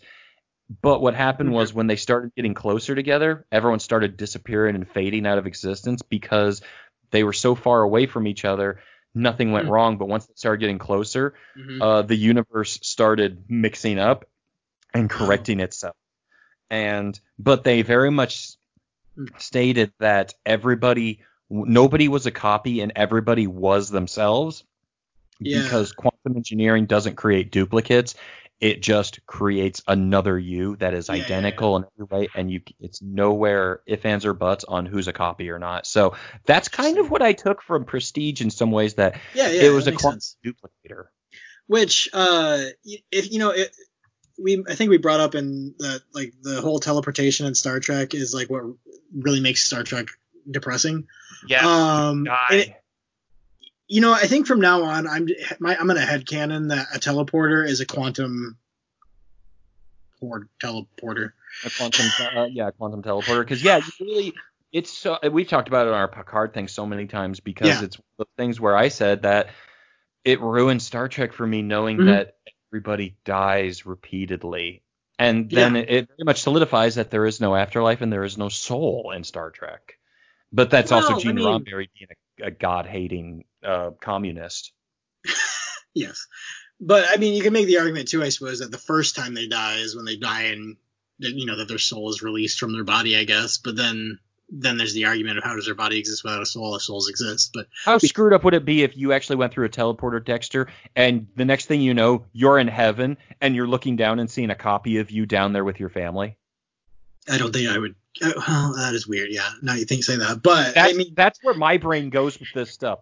How screwed up would it be? I mean, granted, you're supposed to be in heaven and you're supposed to be in complete you don't care. euphoria, you're not supposed to care. You, th- I mean, this is we're not going to talk about religion, but you're telling me that if that was the case, you'd look down and be like, well, I guess they're in good hands. I mean, if it's an exact copy of me, which is not a copy, it is me. And it doesn't have a soul, so why the heck is that thing functioning? But yeah, that is yes, yes. that's that's the weird that is the most realistic thing about it is if there is an afterlife, how messed up would it be if you went through a teleporter and the next thing you know, you're in the afterlife and you're looking and seeing a copy of you take over your life and they don't know? well, see, and that's why it needs to be a quantum machine. Yep. Or a portal. How about a portal? Yeah, How about a we're just, portal that like, just oh, it's a it's a mini wormhole. Yeah, yeah, a space bridge. Uh like it's it's just like you know, I, I that's I I really hate the transporter system in Star Trek because they just had to they just had to do an episode that explained what happens, and I hate them for it. Yeah, well, and Star Trek just has that because, like, I mean, the whole idea behind a warp engine it's just to explain how, you know, the expanse of space is meaningless, like, or you know, it, it fixes the fact that like whole like episodes aren't just them traveling. Like, have you ever uh, have you read or uh, the the book is uh, Leviathan Wakes or the movie or the TV show The Expanse? No. um that that does a really good job with like just how actual space travel would be i've not seen the show but the, i've read the book uh and it's just the only space that they really travel between is i think they go as far as saturn uh and there's a lot of stuff that takes place in the asteroid belt um and then they talk a lot about mars and a lot of the characters are from earth Oh, uh, so they don't. There's not a lot of like they're not traveling huge, huge. You know, I mean, they're not going between solar systems like they do in Star Trek, but like the a lot of the story takes place with just them wasting time because they're traveling these huge Oh. distances. oh, totally. Because I mean, how long would it take for standard travel to get just get to our neighbor planet Mars? It would take like what two Mm, years, three years? Three. It, uh, no, it's shorter than. It's actually a surprisingly short amount of time. I think it's like six months or something. Is like it that. now? Because I remember, like, you know, well, they granted 20 years ago, and we've only started going back to space. But I remember 20 years ago they were saying it was like 20 years or something, or t- two, three years or something like that. Um, but I mean, I mean, who knows? Well, Elon and it Musk it wants depends to- too, because like we don't we don't shoot a rocket to Mars until unless you know unless Mars is as close as it's gonna get, you know. But then Yeah, like if, if if you're just traveling, you know, if you're just living in space, like you don't get to pick like I mean maybe you do like you wait for an optimal time, but odds are because this book is about um these guys their their job is to go harvest ice from Oh. uh from Saturn and then bring it to uh, the colonies in the asteroid belt. Okay. Um, and so like that's their job. So like you know like so are, are they really only working when you know those that that colony and Saturn are really close to each other, and then they're just like sitting around doing nothing for the rest of the year, Yeah. I mean, which is very very possible. Anyway, it takes six to eight months to get to Mars. Okay. Uh, That's cool. Which is surprising. Which I don't know, you know, if humans can travel that fast or not. I don't know if outer Yeah. space travel matters. I don't know. I don't know. I mean, we'll, I Uh, mean, hopefully we find out in our lifetime. I don't know if we will, but They're planning on sending people, I think, in the next 20 years. yeah. I mean, we'll be in our 50s by then, but Yeah. Um, oh, that was a discussion real quick about space travel. Yep. So, uh, I wa- we were talking about watching the Alien movies. I watched Mhm. Alien Covenant. Oh yeah, I So wanted to bring that up. I was telling Lee that modern space travel knowledge has ruined movies for me. Why is that? Because in the movie, there's a whole lot of late 20 year olds and early 30 year olds Um, uh, traveling, and we all know damn well that it takes 20 to 30 years of training to go into space. There's Oh. no such thing as astronauts under 40, and uh, so I've always been I always get thrown out when I see someone in their 20s being an astronaut because it's like, no, that's not how that I works. mean, isn't that in the future though? Like, I presume space travel is a little different. I mean, in that movie, it's like the year 2100, 20, 20, uh, 2090 or something like that. I mean, But even still, nowadays, our astronauts are still people like in their early 40s because yeah. they have to go through so much. You have to go through the Air Force. You have to go through Yeah. all this stuff. Like, you have to spend 20 years of your life, of your adult life, just preparing to go up for maybe a couple days or even a day. So. uh, no, they're up there longer than that. They spend Well, depending on what you're it, it doing, depends on what you're doing. Yes. If you're going to ISS, yeah, but if you're going up for a test or for an orbit, yeah, it's I mean, but like I said, yeah. Yeah. the movies kind of ruin it for me where I I I look at these beautiful people that look like models and they're yeah. they're they're captaining spaceships and I'm so thrown out. But again, like I said, like with Nolan movies and stuff like that, I'm not saying I'm smarter than these people, but I am saying that it does pull me out of real of a situation. Granted, if it's an alien or monster or anything like that, sure, but like Interstellar has Anne Hathaway as an astronaut. Yeah. and so I'm like, okay, whatever. yeah. Well, even Whatever. Um, I think what really like seems strange to me was in because I've not seen the last Alien movie, uh, but in Prometheus, like the like uh, the geologist guy looked like he was like from a gang in Ireland because I think he was Irish or what something. was he? I but he was a geologist. Yes. yeah, yeah, uh, but he had like I he had like yeah he had tattoos like on his head and it, Mhm. like half his head was shaved, not all of it. Mhm. He had, like he had a weird haircut and like and I'm not saying that like really smart people can't have tattoos and weird haircuts because I know He there's was a guy. so not looking like someone who would go into space. well, but like he, like he seemed he like didn't. He very verbally said he didn't want to be there. well, and he seemed like very drunk half the time, or like he was about to go to the bar and get I don't know, like Scottish. well that's probably it, but That's the most sober Scottish men ever to go into space. but just like his attitude just didn't feel like he should be in outer space. Like, and I felt like a lot of the characters just like you're a scientist, like. Yeah. I, I don't know. It just it was weird, but eh, and I feel bad saying that because it's not to say that like anybody can be a scientist. I guess I don't care, but it, it just seemed and maybe the point maybe the point of that was like it was maybe more realistic, and I was expecting an Anne Hathaway, and that's not what I got. I don't know. That's an interesting thing to think about. Uh, yeah. Well, so we don't trail on too long. We've we've talked a bunch about a lot of stuff, Yeah. did, but you got something this week that I know you want to talk about. Uh, yeah, and I don't know that I need to talk about it too much. Uh, I mostly oh, it was something it's super talk about. exciting. But uh, I uh, so for Mother's Day we got uh, my wife um, a raised bed, garden, and just between all the supplies and buying dirt and everything, it ended up costing a decent amount of money. So uh, she asks me like, "Hey, since we spent so much money on Mother's Day, uh, do you want like a new PlayStation or something for Father's Day?" And I was just like, "Oh, we're planning on spending a new PlayStation amount of money."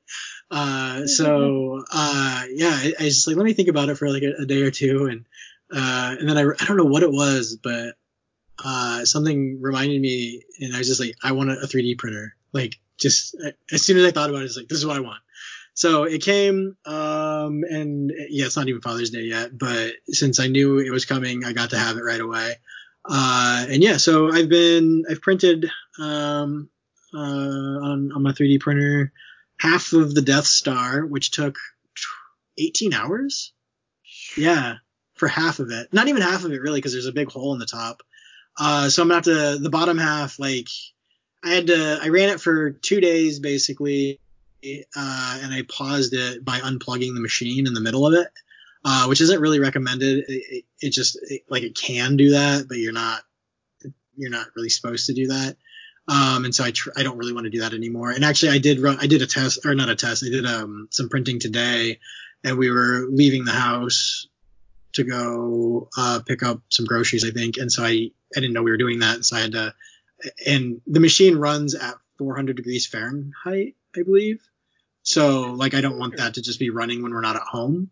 Uh, so I unplugged it and it ended up ruining my print. So that's that sucks. Otherwise, uh, yeah. So I've been spending a lot of time this week printing a lightsaber, uh, as Matt uh, suggested for me to do. So I'm doing Anakin. It's technically it's um Luke's from A New Hope is what the the guy designed it as, but Okay. basically Yeah, because I know I know Bill said that he had like three of them up there, but Yeah. I only knew of the Luke slash Anakin one Yeah. and the Rey one. Yeah, so there's the Luke from A New Hope, um, and then there's uh, the Revenge of the Sith. Not Revenge of the Sith. Return. What is it? Re- Revenge of the Sith was episode three. Uh, oh no no. Uh, um, it's uh, Empire Strikes Back and then Revenge of the Sith. So it's um, it's Luke's when he first gets it, and then I think he. The only difference I can tell is the button is different. So the one I'm printing, the button has like a series of raised dots, so kind of like half circles. Yeah, that's supposed to be Luke's, and Okay, that's Luke's from A New Hope is what it said, and then Return of the Jedi's. What not Return of the Jedi? Uh, Empire Strikes Back was it was more flat with like a grid pattern on it. yes, and that's the, okay. Yep. and I don't know what I I didn't study it well enough to to know what the difference was that like Rey did to change it. Uh, well, um, in, in uh, Last Jedi, it snaps in half, and so she puts it back together and she wraps Okay. it. She puts a new, um, I think the activator's the same, Okay. but uh, she um, she puts a, a brace around where it snapped in half, and she wraps it in leather. Oh, okay, okay, that makes sense. Um, so yeah, anyway, I'm doing a New Hope version because I you you said you wanted the Anakin one, so and so that's just the one that I was just like, okay, I'll just do this one. Um, and it was def- it's definitely been a learning curve doing this, just because of all the different pieces, and there's a lot Oh, of very much. A lot of um, so yeah, there's a lot of tubes, a lot of flat pieces, a lot of delicate pieces. I think there's this one piece I've printed. I'm going to have to print a third time now because it just it didn't do well just now. Um, there there's like um, at the top of the hilt, it, it kind of like sticks out the backside, and the the design that this guy did that um, I got it from, which I can't rem- remember, it was the, the the YouTube you gave me. Oh, punished props. Punished props, yeah. So he's using it as like uh it, it kind of becomes like um uh a thing to like hold the blade on. So I think he he kind of I don't know what he makes it out of. I don't know what he ends up making the blade out of, but he he made a version of this where you can put electronics in it so it makes noise and lights up. Mhm. Uh and so then he kind of turned this piece into what holds the blade on. Yeah, it's like um, support. Yeah, and I mean, and it, it, kind of looks like what it looked like in the movie. I guess I don't know what it's supposed to be in the movie. I always assumed it was like what attaches to the belt, but now that I think about it, it's the bottom that attaches to the belt. Oh, I know what you're talking about. Are you talking about the little protrusions at the end? uh, on the hilt, like at the very top. Okay, I know what those are. What are they? That okay, that's from the original piece. It's it's actually doesn't serve a function. Yeah. It's from the flash tube from the camera that the lightsaber is built from. oh, so it's just okay. It's just decorative. That's funny. But yeah, so anyway, this design then has kind of turned that into like you would pinch those and then it would open up on the inside and you put the tube in and then close it. And then there's another like piece that goes over that to hold it all together. Um, and so, and it, it ends up like it, it works well for that purpose. And I was actually impressed that that's what this guy did with it. But it basically then turns those pieces into very delicate things that break very easily. yeah, and he goes over that in his build video on how Yeah. to handle them and which Uh, I didn't watch until after I had already printed them. Oh, okay. I was gonna say yeah, he, he does have. I think his video is like 45 minutes long, but Yeah. a good over five minutes of it deals with just that little section Yeah. and how to handle it and how to sand it down and things. Because Okay. he does fully say it could break. Like he said, these are very, very delicate. They are, and I, I've had, I've so far I've only sanded the top portion of the tube. I, I guess the the I don't know what it would be called, but um, and I was printing the bottom half today, and then that's what didn't work. Um, so it broke. I guess so I need Oh. to I need to reprint the bottom half of the tube and uh, those pinchers and um, this other piece that it's just like this it, it kind of like wraps around a knob. I, it's really like at the base of the knob. I, I don't know that it really probably serves a purpose. It's, I, yeah, I don't know, but Well- it's the so anyway. The issues I'm running into, especially with like those delicate pieces, is when you print a 3D thing, like it's it's it's creating these layers of a really thin uh, filament, um, and so then you obviously can't print on top of air and so it builds these structures as it's printing to kind of like su- support structures so that it can create like like um basically when I did the the Death Star. So basically you're printing a dome. And so then in the middle of the dome, like as it's printing the outside of the dome, it it built like this big tower. So that once it got to the top of the dome, it ha- it would have some support because like if that wasn't there, it would just start to sink as it's printing. Or the Yeah, and I I didn't know that. I didn't Yeah. know that uh, originally. I was very surprised to see all the skeleton of 3D printing. That, there's a lot of extra filament and i guess and i'm going to look into this because i'm doing a lot of things that use supports and so i'm ending up with a lot of garbage plastic, and I would like to not be like tripling my plastic consumption. I, I, and so I don't know a whole lot about 3D printing, but I honestly, from what I've seen, I think that's just a byproduct of the 3D printing, unfortunately. Yes, it is. But they make, um, I think it's called an extruder. Uh, you could melt it back down and Oh. filament. Right. Well, um, let me ask, what kind of printer did you get? Uh, the okay, so the brand is AnyCubic. It's built, it's made in China, which I think most of these are. Um, it, I, I just I looked up some reviews, and basically this is uh, the best one that I could find for the price range I was looking at. What's it called? Um, AnyCubic, A N Y C U B I C dot com is this the website. Um, and then the version I have is the uh, Mega S. I'm just looking it up right now so I can Yeah. see what it looks like. Oh yeah, I can, I can send uh, you a picture. I'll put it. In Oh, the it's okay. I, I I found it. Yeah. Oh, okay. But it's uh it, it does uh, what is it 220 millimeters cubed is the space I can print in. So like if I wanted to do a mask, I would probably have to do it in like I'm, I was thinking about doing a Red Hood mask just because I've always liked the Red well always like whatever since the Red Hood existed I've liked him and so but to do that I would have to do it in stages. I'd have to say, would it be like have to be split in like half and then you'd have to glue it together? Yeah, basically. Um, and then, or like, uh, there's a lot of, um, there's a lot of forums essentially you can just go to and get like free downloads that other people have built. There's a real, the community behind 3D printing is insane. Like, they're just some of the nicest people. I've very rarely ran into a fandom that is this well put together. I mean, it's just a bunch of like engineers, so I guess obviously it's going to be well put together, but they're very nice.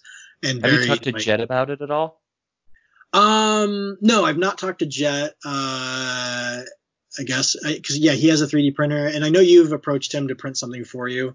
Um, Yes, and he wasn't 100% certain about it, but he was confident. Yeah, so- I mean that was six months ago or something like that. that was a long. That was last year when I talked to him a little bit about it, and because there is a project that I would like to see printed um someday. It's my little figurine of my children's book Billy, uh, Yeah. little zombie, and so it's something that would be multiple stages. The biggest problem is it requires designing.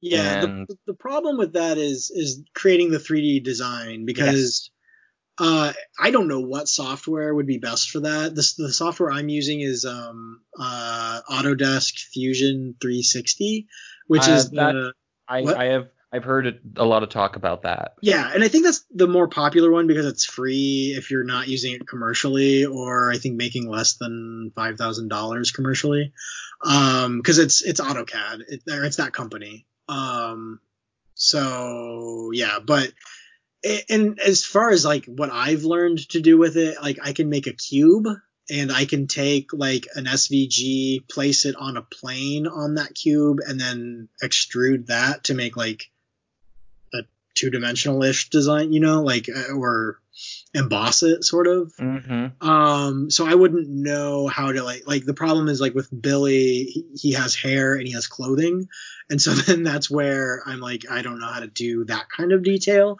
and so I'm guessing that there's probably different software because I know I've seen video of people I don't know what software they were using, but it looked like it was probably on an iPad or a tablet of some sort. And they probably had like um, a pen, of, you know, whatever those are called, the stylus, and they were Mhm. like kind of like drawing like 3D with that, like pushing and pulling things. It was Yeah. kind of- it's interesting, and I don't know that I would be able to do that with a mouse. You know? I know. Yeah, I mean, I know how to build his hair. I know how Mhm. to do it. I've thought a lot about it. Yeah. Uh, the best way to describe it. Remember those Simpson action figures they used to have when we were kids? You know, Yeah. like Lisa, Lisa's hair, where Mhm. it was all spikes, and she just had spikes surrounding it. Yeah. It'd be similar to that. Yeah. Okay. Uh-huh, uh-huh. Yeah, it'd be something similar. Oh yeah. To like, okay. Well, yeah. yeah. Anyway, but like I mean, th- basically that's the biggest learning curve with making my own designs, and is uh like I I've I yeah I've yet to actually like build something design and Yeah. build a 3D model and then print it myself. I've only done I've only ever I've only downloaded stuff and printed that. Yeah, and I I've there is something that I've dreamed of getting 3D printed, but I've yet to find someone be able to do it. And is it's not Okay, well, I have one of my figures, one of my Transformer figures. Uh-huh. Um, I bought an upgrade kit for this character. It came with a new head and some armor and stuff like that. The thing Yeah. is, he's got two protruding horns, and in the comic for a while, he had a horn that was broken. So Mm. the kit only came w- came with his head with one horn, and I don't like that. I want two horns. Yeah, yeah. yeah. And I took the head apart. It's one separate piece, and I Huh. figured, I figured any a lot of people would probably try and make one with So two, like make the horn with two horns. So you need the whole head, or you just need two horns? Just the horn, Okay. just the horn. And the problem is, is that it's one piece. Like you Yeah. separate the head, and it's just a, it's like a horseshoe shape, Mhm, mhm. and but one of the horns is missing. All I would love is just to get the two horns, Yeah, yeah. That'd be. and I That's surprising that that doesn't exist. That somebody hasn't done that. I can't believe the company that just made it just did decided to do one horn. Yeah. And sadly, another group made their own Yeah. figure and it had one horn. And Yeah. so it's very bumming that nobody and there is a very it's like I was saying, there's a very large Transformers community that 3D prints. Yeah, I would. doubt that. Nobody made a replacement. That's weird. Yeah, I No, mean, oh, it's a it- simple it's a. It's super small though, so the thing about it was it Oh, would need to be like scanned probably or it would just need to be measured. Yeah, yeah. I mean, and I'd have to look at it to see how difficult Ex- that would be. Exactly. It's not a very big piece, but Mhm. it would just need measured or something Yeah. and scanned in. And I almost just wanted to solicit anybody being like, can somebody make this? Um, there, It's there's super- a there's a company in town here. Uh, I can't remember what it's called. Um, but it's in Clive. It's off of Swanson. It's Mhm. like in the, the it's this weird strip mall that's like. Uh, I think there's like a dance studio and a graphic design studio. I know so what like- you're talking about. Yeah, okay. It's like it's it's like an industrial area. It's kind of weird. Um, but yeah, uh, uh, and they I went and bought filament because I ordered filament from the company that makes this product. And when I told the guy that, it's like I ordered this filament, they haven't shipped it yet. That was like two weeks ago, and the guy was just like, "Why would you order filament from them?" It's just like, well, I mean, I know nothing about what's going on, so I, it, it seemed reasonable at the time. but Oh, uh, man, they I've still have yet to. They have they have yet to send me the filament. I'm a little mad. It- uh, but anyway, uh, and he told me though that uh, they I think it's a hundred bucks an hour. They'll design. They'll like do whatever you want. Like Jesus. build out. Yeah, I mean the thing though is like what you know can you do it? No, but yeah, it's expensive. And he recommended like do as much of the legwork as you can because it's because he knew it was expensive. But yeah I just thought that was interesting that they did that. I guess. Yeah. I mean, uh, that was one thing I wanted to ask you. Not to get pricing Hmm. involved, but is filament expensive? Um, I got. Uh, what, what, I forgot how much how much I got. Um, it was like twenty six dollars for a roll that I've that I I don't know I, don't, I haven't even used half of it and I've been Okay. I've been like running nonstop just printing things so Is your printer uh does it only uh, take one form of filament or can it take cuz I know there's different No. kinds. I'm I'm using PLA which is like the easiest one to work with which is why I'm using it just because I wanted to learn on the easiest one to learn with Mhm. Um, and then there's another one. It's a bunch of acronyms, and so I'm not really good with that sort of thing. But They're it's like- all like acronyms and just it's uh. ABS, I think. Oh, and- ABS. Yeah, I know ABS. ABS and- is what most plastics are kind of made out of. Yeah, and that one's nice and maybe preferred. I think a lot more people use that um, I think it gets because a lot of lines. yeah, you can. Um, what you do is like uh, I saw a guy on YouTube. He did it. He had an old paint can. He lined the inside like he just magnetized. Um, uh, he put magnets on some paper towels that he Mhm. doused in uh, acetone, like nail polish remover. Yeah. And then he closed it, heated it up with a heat gun, and then he took the thing that he printed and just lowered it in like on an L bracket. And I think he left it in for 30 seconds. And the fumes basically melted it just enough to smooth out the the line, the printer lines. because Mhm. like, uh, yeah, and I know you have a huge problem because whenever I send you a picture, it's like you got to sand that. But It, it's a pet peeve. yeah, and I Um, get that. It's a super pet peeve of mine. like I said, I'm part of a big fandom, and a very big portion of the fandom is all into 3D printing. There's a Yeah. lot of people that make and sell 3D printed parts for toys. All I see are those lines or Yeah. the fact that it looks like styrofoam. Yeah. And I see people just praise me like, I'll buy that. I love this. This looks great.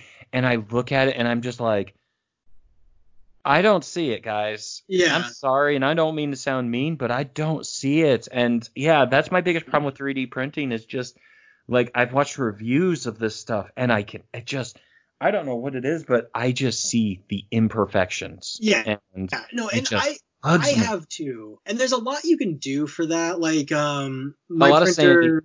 yeah, so you can sand, which I did sand my lightsaber down a bit, which is a pain in the butt. But um, you can also print at finer levels. So Yes. mine can print at point one, point two, and point three, or point zero one. I don't know, like millimeters.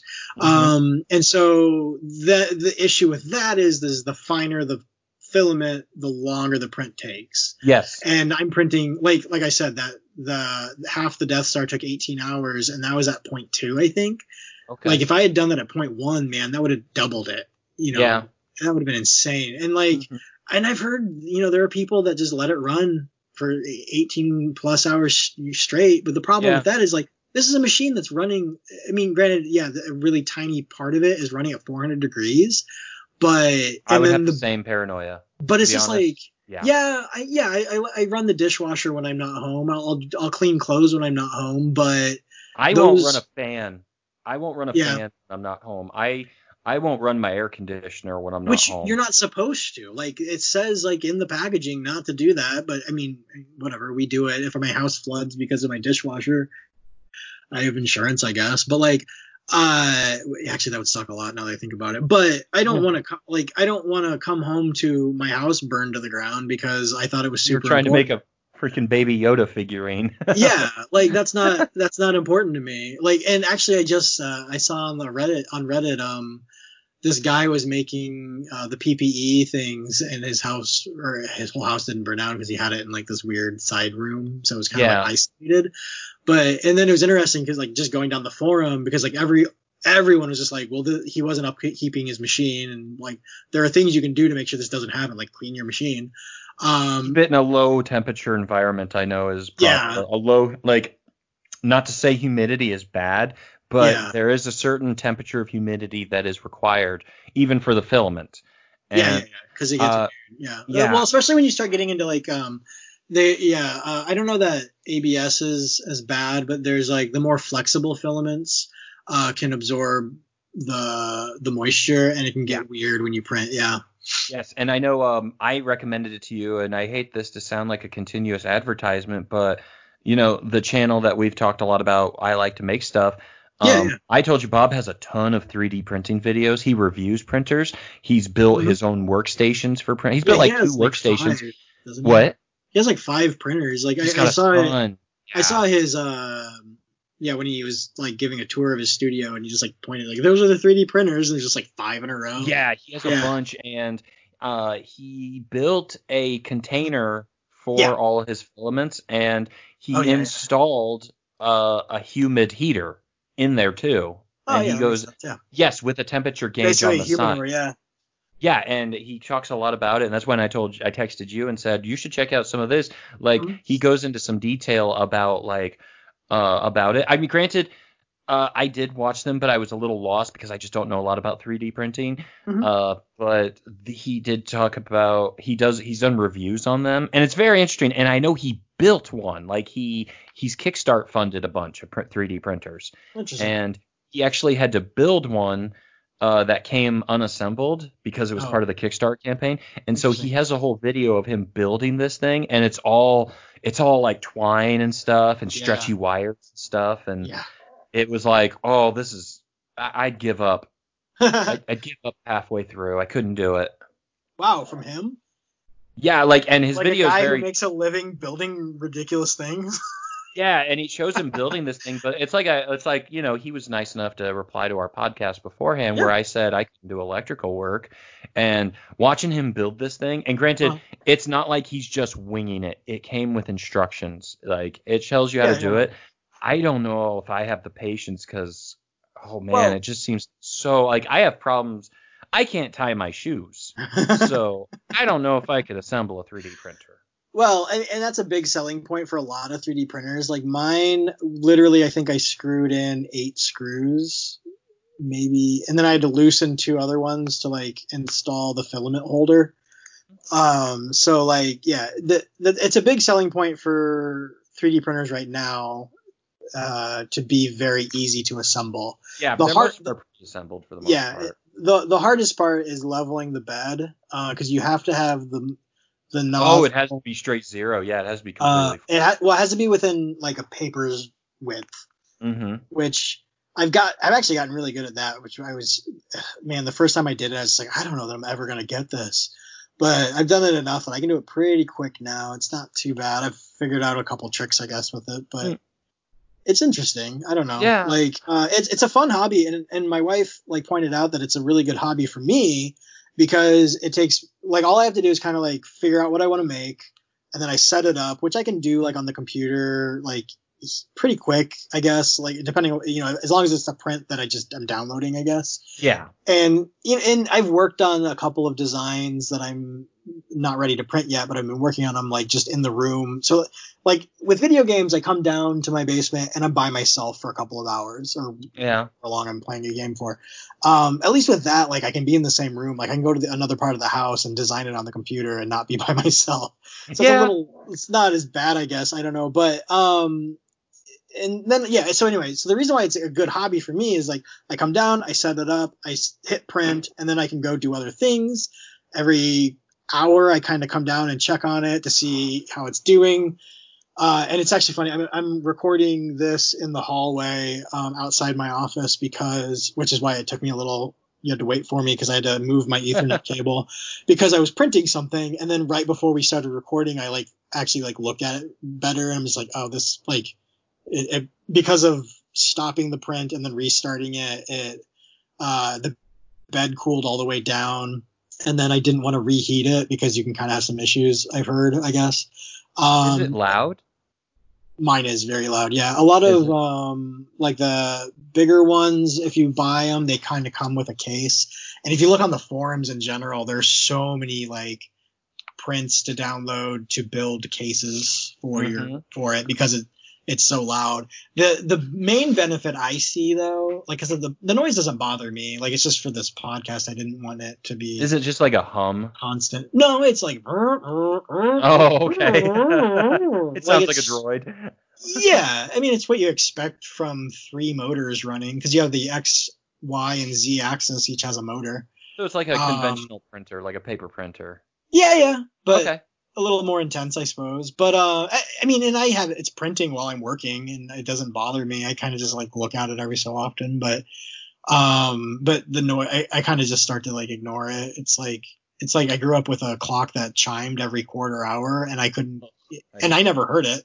But like I think Oh, if- whenever you came over, you're just like wow, and like I would sleep under that clock, and I would sleep dead through the night. Yeah, and I've I've mentioned beforehand that I can't I can't sleep with a fan on. It bothers me. Yeah. I can't sleep hearing the refrigerator hum. Uh, I can't sleep hearing just a second hand clicking. It has to be dead. Oh, see, I need that. Yeah. I can't sleep with too much light. Like, I, I remember spending the Oh, night at darkness. house. Yeah, I remember spending the night at somebody's house once, and the VCR, like, I couldn't fall asleep because the VCR, like, I, I think I got up and covered it with like my sweater I, or something. I I've had to do that too. Like I, I live in an apartment and I have just a box air conditioner and it doesn't reach my bedroom during the summertime. So oh yeah. more times than any, I'm sleeping in the living room Mm-hmm. and. Uh, if it gets too warm, because I also can't sleep with a lot of heat. Like my Yeah, body yeah. so my body is so sensitive to most things, and. I can't sleep with light. It has to be pure darkness. It has to Oh, be man. pure quiet. And I've thrown a rag over my kitchen stove light uh, uh clock all the time. Like oh I, man, yeah. yeah, I'm super sensitive. The biggest problem is when it's super quiet, then I can hear the ghost messing with me, and so then that's a whole other set of things that I can't deal with. But no, Yeah, anyway, we- back to like the 3D printing. I'm uh, Uh, it, it's very it's very cool. I uh, if I'm not saying I'm so critical that I would never get one. Yeah. Uh, I, it's a very interesting hobby that people have really developed, and I yeah, it's very it's interested to see how people nowadays. building things. Yeah, and it's it's fun. And my problem right now is like there's just so much for me to build because I just- I just got it. Yo, so, yeah, like, I think- it for everything. I think I spent like a half an hour the other night. Like I was just like, okay, I have a good two hours. Like I got the kids put to bed, and I can definitely like I have enough time. I could print something small. Uh, and so I think I spent like a half an hour trying to figure out what I wanted to print. I was just like, ah, I'm running out of time. I just need to pick something. You know, it'd be really cool for I you to don't think print I ended someday. up printing anything, which was the sad point. What? You know, it'd be really cool for you to print someday. It'd be a Uh. huge project, but it would be really neat. Uh, an Infinity Gauntlet.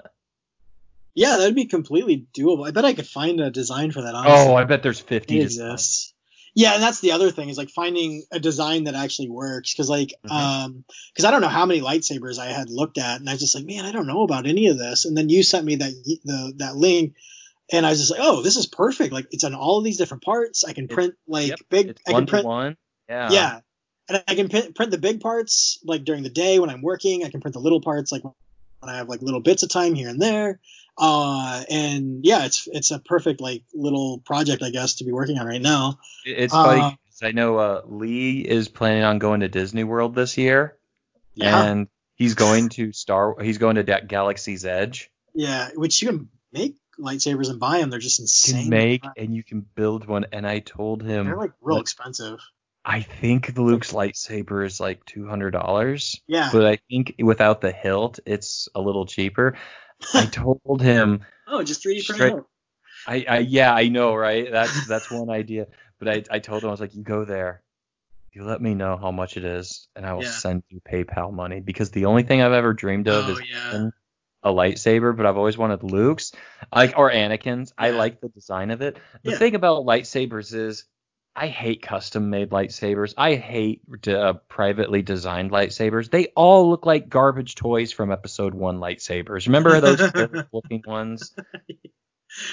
The Those ones are so yeah, those ones are so stuck in my brain because you and I have a childhood friend. His favorite lightsaber is Obi Wan Kenobi and Qui Gon Jinn's from Episode One, and they they have e- they even have a red button like a toy.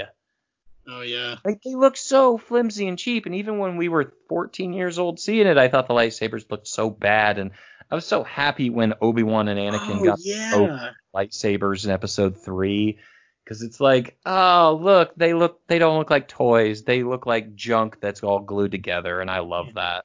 Yeah, I forgot that those, those episode one lightsabers, like, yeah, they, they they all had a red button because even Darth Maul's had a red button, didn't it? He had four red buttons. He had two red Yeah. buttons, two silver Uh, buttons, or it's something. like it's like they were manufactured or something. Like, It looks like they were made to make toys, to be honest. And I don't like it when people say George Lucas just wanted to make toys to sell and No, make that- money.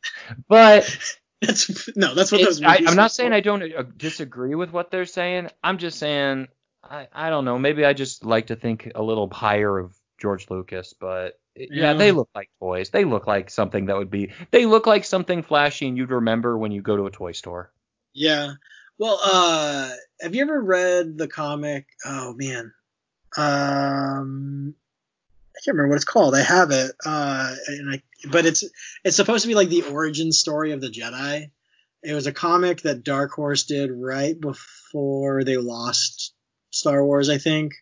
Um, Was it Old Republic? and so it takes place like no, no, it's it's like older than old, like it's like thousands and thousands of years ago, as opposed to whenever I think Old Republic is like a thousand, two thousand years ago, or like in whatever in the past. So like this one is even further in the past, and it's supposed to be the birth of the Jedi, and it's kind of about this guy who was like a slave for the Sith, and he had and the, at the time, like during this Sith are the alien Sith, not the Force users Sith.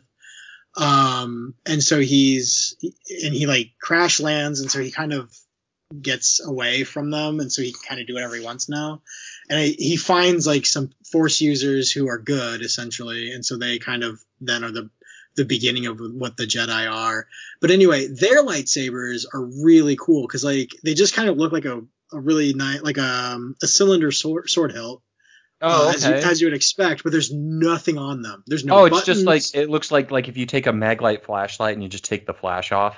Kind. just I like a mean, tube. but more stylized than that. Like they still like look like a cool like sword hilt. Okay. But and uh and I, maybe I can find the comic and take a picture of it. But um, uh, it, it like it looks really cool. But there, and there's no buttons or anything. So like. The whole the way you use it is by using the force. You turn it on with oh, the force, okay. Which makes complete sense to me. Like, That- that- why that- wouldn't that be how a lightsaber works? Oh, yeah, so no But- one could just conventionally use it. Yeah. yeah, like nobody should be able to pick that up and use it. Like only a force user should be able to use a lightsaber. I, I always get a kick out of that because I was having flashbacks of Rise of Skywalker and Rey's personal lightsaber by the end, where she just took her staff and turned it into a lightsaber. Lightsaber, Oh yeah. and I just remember just going, "That thing probably should have exploded." Yeah. it's not. It's not a built lightsaber. It's a staff that she just rigged into a be a lightsaber. But did she do I- that? I don't remember that at all. Remember at the end when she buries Luke and Leia, Luke and uh, Leia's lightsabers, and then she pulls out her own. It's actually the top end of her staff that she sorted. oh, I did not. I didn't get that. Yeah, and she, well, hers doesn't even have a button. She like flicks it and it shifts and turns. Okay, yeah, on. yeah. So that's probably what they were getting at, I guess. Like Yeah. that sort of a that makes sense. Yeah. Well, we've been going for a Yeah. long time. We should stop. Yeah, I did want to bring up one thing that I kind of feel bad I didn't talk about in our Image Comics discussion. Oh, what's up? I left out one of my favorite comic books from Image, and I'm disappointed that I I didn't bring it up because I'm gonna make it sound like I didn't care about it, but it literally just blew past my mind because it ended so long ago. Uh, Chew. Oh, how did we not talk about Chew? I don't know because it's it's an, it won a lot of awards and it was a huge success. And uh, Chew is by Joel Layman, who has been doing comics for a very long time, Mhm. and I read it from its beginnings till its finale. It was a 60 we 60 really issue didn't comic. talk about Chew. We didn't talk about Chew, and Oh, I was really bummed that about a few days after we finished it, I didn't Yeah. talk about it. Oh, I yeah. was I was a huge Chew fan, and yeah, yeah, I've, yeah. I've got the whole collection, and it it's it was a weird book because it was planned out to be 60 issues, so it was planned out for Huh. five years. I think it went Okay. more for like six because they had delays sometimes. Yeah. Uh, but I I really like Chew. It's it's a very weird book. I don't want to go into too Very many weird. details about it. I'm just gonna recommend it. Yeah. And It's, It's a, about- it's, it's- yeah, you go. Sorry. it's it's about a cop and it's in a like an a modern kind of er, uh time, but people have superpowers based on food, and it's it's just a really good series, and it did a lot of weird things. I think by issue 17, I think it was issue 17. Yeah, I want to say it was. It was somewhere. I don't remember what it was. It was issue. Uh, it was it was in the teens, and then the next issue was an issue 12 issues later.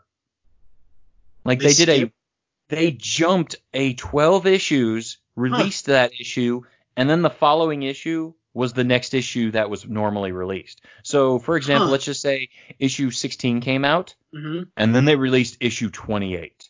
And then the next issue, they released issue 17. That's weird. It's super weird. And like they then, did that on purpose, I presume. Yes. Yeah, they did it on a purpose and they left it the issue is perfect where it's a cliffhanger. Yeah. It was pretty much a jump forward and you're Yeah. like, what is going on? And then the next issue picks up and then eventually you get to that following issue and it's like, oh, here's everything that happened. And then it just goes back to you know, Did did they tell you that they did that, or like, I mean, if you weren't paying attention, like to the the number on the front, like, would you have known? I can't remember. It was Okay. uh, it happened so long ago, but it was very weird. And then and then it just went back to normal. But it was really kind of cool because it's like, why is this character doing this? Why is this character doing this? Yeah. What happened to this character? So it was really kind of neat. Huh. Yeah. And then I I remember they announced like for a long time Joel Layman said it's only gonna be 60 issues. It's only gonna yeah, be 12 trade paperbacks or something like that, or 10 trades. I think it was like six issue stories. Mhm. And yeah, I think it was part six part stories. And I remember when issue six, 60 happened, and I remember being so confused by it because it ends, but it doesn't.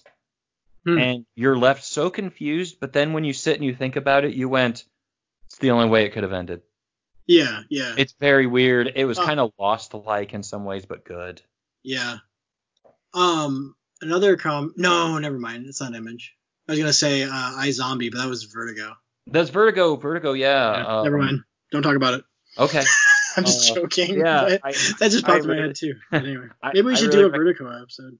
Yeah, I, I really recommend too. It's by Joel Layman and Rob Guillory. Uh, they did a crossover issue once with another Image comic. Uh, Hmm. it, it's just it's a very solid series. It won of a lot of awards. It sold out a lot. There was supposed to be a TV show, wasn't there? And that fell through. Oh, yeah, I think it's completely. gonna have- now.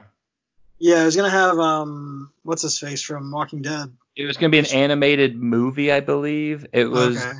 It was uh, Steve Yeun from Yeah. Walking Dead, and uh, his partner Savoy was voiced by Robin Williams, but Robin Williams passed away, Yeah. and so they got David Tennant. Yeah, I was gonna to- say David Tennant. Yeah. I think it got past voice acting and production, and then it just died. Oh man, that's too bad. Because I only I only know that mostly because this year we didn't talk about this. This year they're releasing the Invincible cartoon. Oh, they haven't made that yet. It's it's coming out this year by Amazon. Okay. Oh, okay, yeah, yeah, yeah. I remember hearing about that and getting mildly excited. I've never read the comic, but I know you like it so much. I can't It- imagine it's bad. It- yeah, it's um. Let me look it up real quick. Um, let me see. Uh, it's starring Steven Yeun. He's Oh, okay. Mark. That makes sense. Uh, let me. Here it is, right here. Let's see. Uh, motion. Let's see. It's a web. It's a web series, but I believe it's it's being released by Amazon Prime, Hmm. and it stars Steve Yeun as Hmm. Invincible. J.K. Simmons as his father, Omni Man. Obviously, because he looks like J.K. Simmons. Uh, Mark Hamill will be playing Cecil Stedman, who's kind of the Nick Fury of Invincible. Oh, that'll be good. Uh, Seth Rogen is Alan the Alien, who is uh, a friend of Seth Mark. Ro- oh yeah, because Seth Rogen's like a producer, isn't he? Yeah, okay, no, he was supposed. Him and his partner Evan Goldberg were supposed to make an Invincible movie, and it didn't happen. Okay. So it's mere coincidence that Seth Rogen is cast in this. They said there's no connection. oh, weird, huh?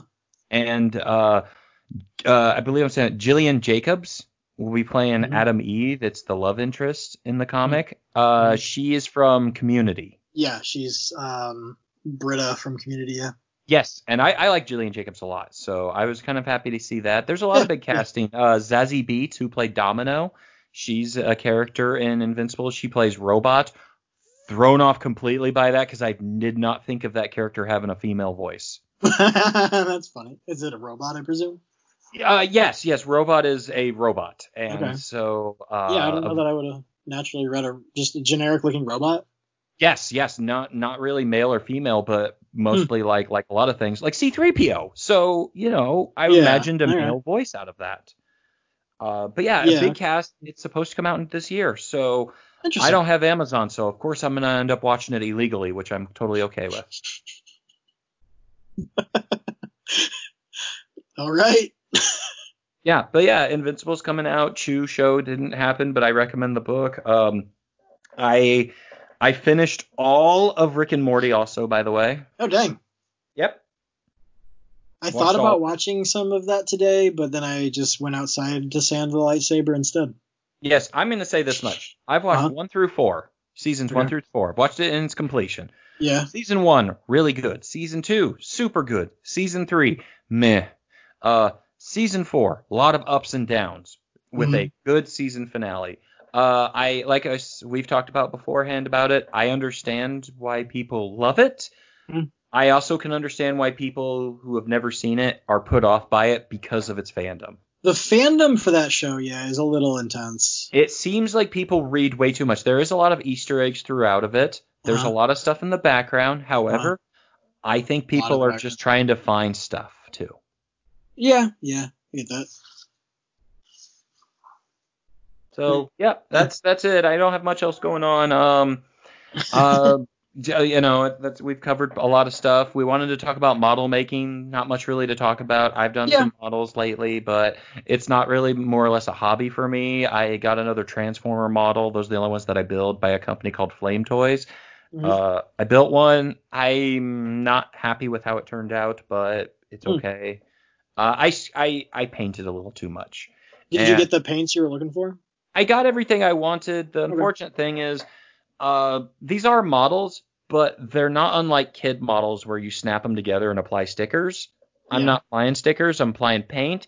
The Mm. problem is these are finished model pieces, so they have a shine to them. So paint doesn't technically stick. Oh, do you have to like sand them or? You probably should, Okay. but they're super small and they're very difficult to do. Yeah. So I just did my best, and some of the paint smeared, some of the paint bled. Uh, luckily, in some spots that if I was to send pictures, you probably wouldn't notice unless I pointed them out. But Mm-hmm. Yeah. still, that's kind of the biggest problem is that it is a finished plastic. So painting is an option. Unfortunately, the way the plastic is finished, painting is difficult. so yeah, for Hmm. proper purposes, I would probably need to take like 200 grit sandpaper or higher Yeah. To try and Mhm. sand them off. And I did buy some sanding sticks, Hmm. but they didn't really work too well, so I didn't use them.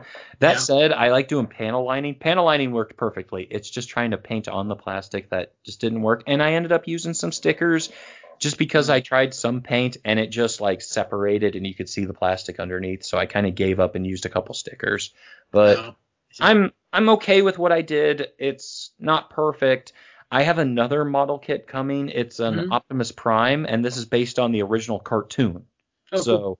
yeah, it looks really neat. It was supposed to come out last month. It's delayed due to everything going on. yeah. I don't know when it'll come out. So, uh, but that's kind of the biggest problem is I'm kind of buying these things just to use all the tools that I bought for it because otherwise they kind of get thrown away. That's kind of the other problem with model painting. The model kit in, is itself is expensive, Yeah. but to get all the tools to build it, it's almost more than the actual model. I think one model I bought was like forty dollars. I think I spent over sixty dollars just on the tools to do to build it. Yeah. Because you got like all the alligator clips and. I got alligator clips. I've got some vice clips to. Uh, I got some snap some some special scissors. I've got some special Mm. tape. I've got special glue, and I've got special paints from Japan to try and paint some stuff. So Hmm. I'm not saying. I'm completely disappointed with what I've done, Yeah. but I am saying that I probably went a little too far. I see. I mean, it's it, you, you do at least uh, the Megatron that you did that I saw. Like you do a good job. I'm very proud of that figure. I'm Yeah. very proud. I went and did some more touch-ups on him, and I, I made sure to stop myself before I did anything too excessive. But uh, Yeah. uh, I'm very. That is probably the one I'm most proud of, uh, because it's my favorite version of him. So hmm I I, I love that model. I'm glad uh, a hand of his got lost somehow. I found the hand eventually, so he's complete. I I literally almost went out and had to buy a new kit just to have him again. yeah. So the one you just did, who was that? His name is Drift. He's from the Yeah. comics, but he's Yeah. also now appeared in some cartoons and in the movies. He's Yeah. a ninja. He's pretty much Jake Sully from Avatar, or Kevin Costner from Dances with Wolves, or Blonde Hunk from Fern Gully. He's bad guy. bad guy gets uh gets involved with the natives and sees their side of it and changes sides. Okay, I see. Yeah, yeah, not a very original. I was having a hard time following what you're saying. Okay, that's cool. Yeah, very generic story. Very Huh? generic story that's been told millions of times. Yeah, you've you've not sent me any pictures then. Of him lately? No, I, I'm I'm just looking through our our texts. I guess I'm not seeing any pictures of this guy. I feel Oh. like you have sent me something, haven't you? I sent some on the group app because Oh, it's the group. on Okay. social media, but I guess I haven't sent any pictures of him lately. Uh, No yeah. I guess I just finished him and then I put him on a shelf, and that was about it. that's fair. So I'll send you some. Let me see. That's a pretty good picture. I'll I'll send them to you once we call it a night. Yeah, fair. Oh no, yeah, I I just found it. I think a progress shot. I know. I yeah, that's one thing is I've uh, I've made the conscious decision to rid myself of social media for the time. I only check it about once every two days or so. Mhm. Um, this it's 2020. There's so many things going on that I needed a break from the internet really badly, and you know, it's just it's one thing after another. And the thing is, is that the one that's really killing me, and this isn't a political podcast or anything, obviously, but I I've been on Facebook since the get go in college when it was college exclusive. I Mhm. I like Facebook to see my friends, see my friends' photos, see how they've been.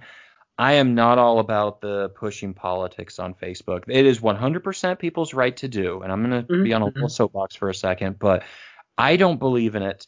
I want to see my family. I want to see my friends. I don't want to see all these opinions. I don't want to see all this terrible things going on. I I can I it's not even about and you know people can say well it's about spreading awareness. I don't know who you're spreading awareness to that doesn't know everything that's going on.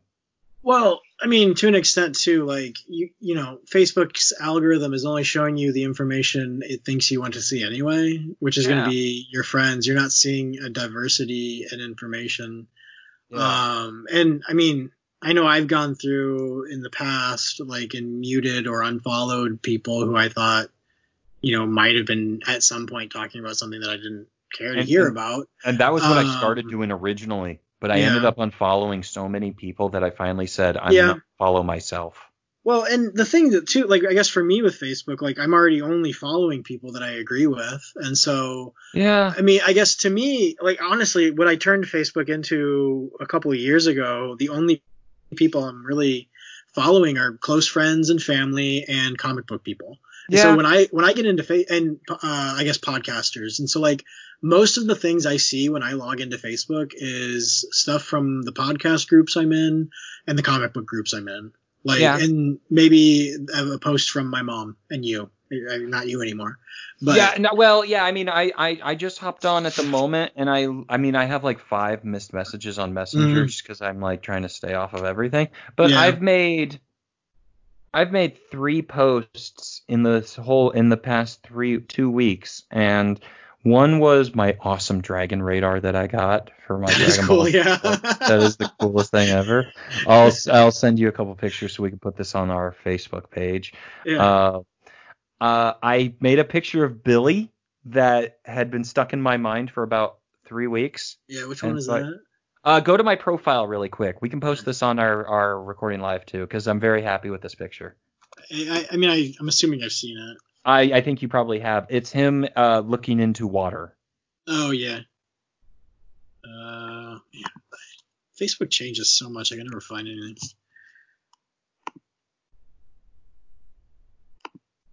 Okay.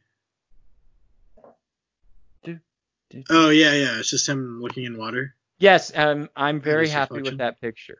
Yeah. Like, no, it's, These are the things fun. that I like using Facebook for, like Yeah. po- like doing stuff for my children's book that I'm gonna be releasing. Uh, n- never mind that his feet are kind of floating in his reflection. Oh yeah, whatever. yeah, and uh, then my recent post I did, which is over a week apart, is a joke. You do post a lot of jokes. Oh, Yeah. the Pepperidge Farm one. No, no, no, the one I I did last night. Oh, I I posted a funny joke that just said I got two left hand gloves. oh yeah. One fits great, the other it's just not right. I yeah, Which dad I jokes. was hilarious. I, I that's why I like because I've seen so many sad, sad, depressing things anymore that I like to post things that just can make people smile. I like uh, I like that your only comment on that still is my mom with a gif of something a hamster laughing or something. I think it's a squirrel. Oh, eh, okay. Yeah, yeah, I I appreciate it. Yeah, I mean I mostly post pictures of my cat, so Yeah. because she Sure. looks like a different cat in every picture I take of her. She does.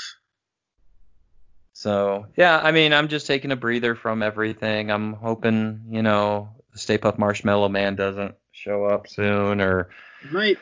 super volcano doesn't erupt. But you know, unfortunately, we've always wanted to keep our podcast fairly open and out of current events, but Eh, yeah. apparently I we mean, made a very piss poor decision to start a podcast in 2020. well, during a pandemic. it's not uh, well. Well, that- during a pandemic, and then other things happened. Yeah. Um. And yeah. And I, I- yeah, I mean these things come up, and we're gonna. I, I mean they affect the things that we're doing and, and the things that we have to say for sure. But I don't know. I mean, Facebook, in my opinion, has always been like I'm, I'm always on the brink of deleting my account. Um, and I think I did for I don't know three months, uh, like last year. I have a lot of friends that have gotten rid of theirs lately. But- the breaking point. Yeah, I mean, and part of it too is like to get like not to get too far into the politics of it, but just the way that the company is run. Yeah, Uh, and the way that they- Zuckerberg's in front of uh, the Supreme Court. Yeah, and like just in all honesty, like what Twitter last month, and I don't really want to talk about like what it was about, but like just they put a disclaimer, I think, on uh some something that Trump said, like just a couple of his out- tweets, they fact Yeah. checked it. Yeah. Yeah, yeah, yeah, and just the fact that Mark Zuckerberg refuses to do that, like, and I think they have Yeah. like some fake news sort of flagging system. They But- they did that, and I mean, there was also a thing of they they struck some of his tweets because Twitter has a very strict policy on on announcing harm toward people. Yeah, and, he did, and so Twitter Yeah, kind of and I- retaliated, and he attacked them with wanting Yeah. to restrict certain degrees of free speech. Yeah, which I don't know, and, and I know. it's a completely different type of podcast. But I, all I have to say is I appreciate that, that Twitter's doing that. Um, As do I. I really, I really do appreciate that too. I, I think, um, I mean, there, there's a difference between free speech and hate speech, Yeah, yeah, for sure. and there's a lot of things that are going on that are hate speech. Well, I mean, and there's the thing too of like freedom of speech, but not freedom, or you know, but that doesn't Doesn't it's a freedom of freedom harm. against consequences. Yeah. Like there, there are still consequences to the things you're saying. yes, I mean, uh, we live in an era where if you post the wrong thing on social media, you could lose your job. Yeah, I mean, yeah, that's happened. It's happened way too like it's happened a lot and you know Yeah. i i don't know if i agree with that 100% but i also have to say use your common use your common sense. Yeah, i mean Um, I, I don't understand people who complain on facebook. I really don't. I do not understand. Like i see some memories of me complaining in the past and i'm ashamed of myself for them. Yeah, I'm, yeah. And of course they're back in 2005 i think my favorite facebook memories though are you and i writing to each other's wall about not being able to get together or bad timing not being able to reach each other. I- those ones come up constantly and they're like 12 to 14 years old and they're hilarious. I think my my like my, the main my main favorite thing to do on Facebook anymore is to go through the memories and then like espe- especially those messages from you from like 12 years ago uh about like hey I'm coming to Des Moines He's like oh we should hook up and then like it just seems to end right there and so like oh, sorry three man, days missed you. later there's a new memory of you saying i'm terrible at replying yeah and then well and then just now 12 years later it's fun for me then to reply to that is like sorry man I missed you Yeah, Yeah, we've seen a Uh, couple of those, which are just funny because uh, Dexter and I, we've talked about, we grew up Yeah. very close together. For we've known each other almost 20 years. yeah. Uh, Dexter moved away during school, Uh, but we still stayed close. Mhm. And then when we went to college, Dexter moved uh, across the state, but we still remained close. But there was about about five years where we only saw each other maybe two or three times in five years, but we've always stayed Yeah. in contact with each other. But we have missed out on each other a couple times. yeah But- and we have we have physical proof thanks to Facebook to prove Yeah. it. Facebook for that one thing. Yes, it's funny that it comes up every year and we still get a laugh about it. Yeah, no, it's fun. Uh, yeah, and with that, man, we've been talking for almost two hours, so Let's get done with this. Thank you everyone uh, for, yeah, uh, thank, thanks for for, listening. listening. We'll uh we're gonna we're gonna try and stay on top of this um about every other week. We'll Yep. try and come up with some topics. We do like just shooting the shit, but we do understand that there are some topics to discuss. I know this one was kind of shooting the shit, but believe it or not, we we did have an itinerary and we did talk about everything we wanted to talk about. Yeah, we did. Uh, and it was like kind of, it was really just the itinerary started with things that happened in the last couple of weeks, I guess. So it was a little And, bit. yeah, we're playing catch a little up. sporadic, but whatever. Um, yeah. So with that, you can find us on the internet uh, at uh, recordinglivepodcast.com um, and Facebook. Uh, I guess I'll be catching you if Matt doesn't. Um, Facebook.com slash recording live podcast, Twitter, rec live podcast, and Instagram recording live podcast. Um, I'm mostly on Twitter uh, anymore. Instagram isn't a great spot, but yeah, our website though, recordinglivepodcast.com. Uh, you can always email us at hello at recordinglivepodcast.com. Find me on Twitter, Dexter J, Instagram, the Buzzkill Kid. Uh, Matt, You can find me on my Instagram, Matty Matt uh, Matty Boy 0984, I think. I changed it lately. are you opening that up? I thought you wanted to keep that private. I, I have Instagram. I have Instagram. I I, Oh. I, I just I, I just go to what I like to see. Uh, I just get to follow what I like to follow, which I enjoy. Mm. But um, I do like my Instagram because it's just pictures. Yeah, yeah, yeah. Uh, so I enjoy that. And I mean, I have unfollowed some people that have gotten pretty political and hectic lately, but I uh. It's uh, Matty Boy 984. Mhm. Uh, it's mostly drawings and Dragon Ball Z action figures lately. That is really what it is. That's Which all is- it is. which is a highlight. So yeah, uh, thanks for listening. Thanks for talking, Matt. Thank you.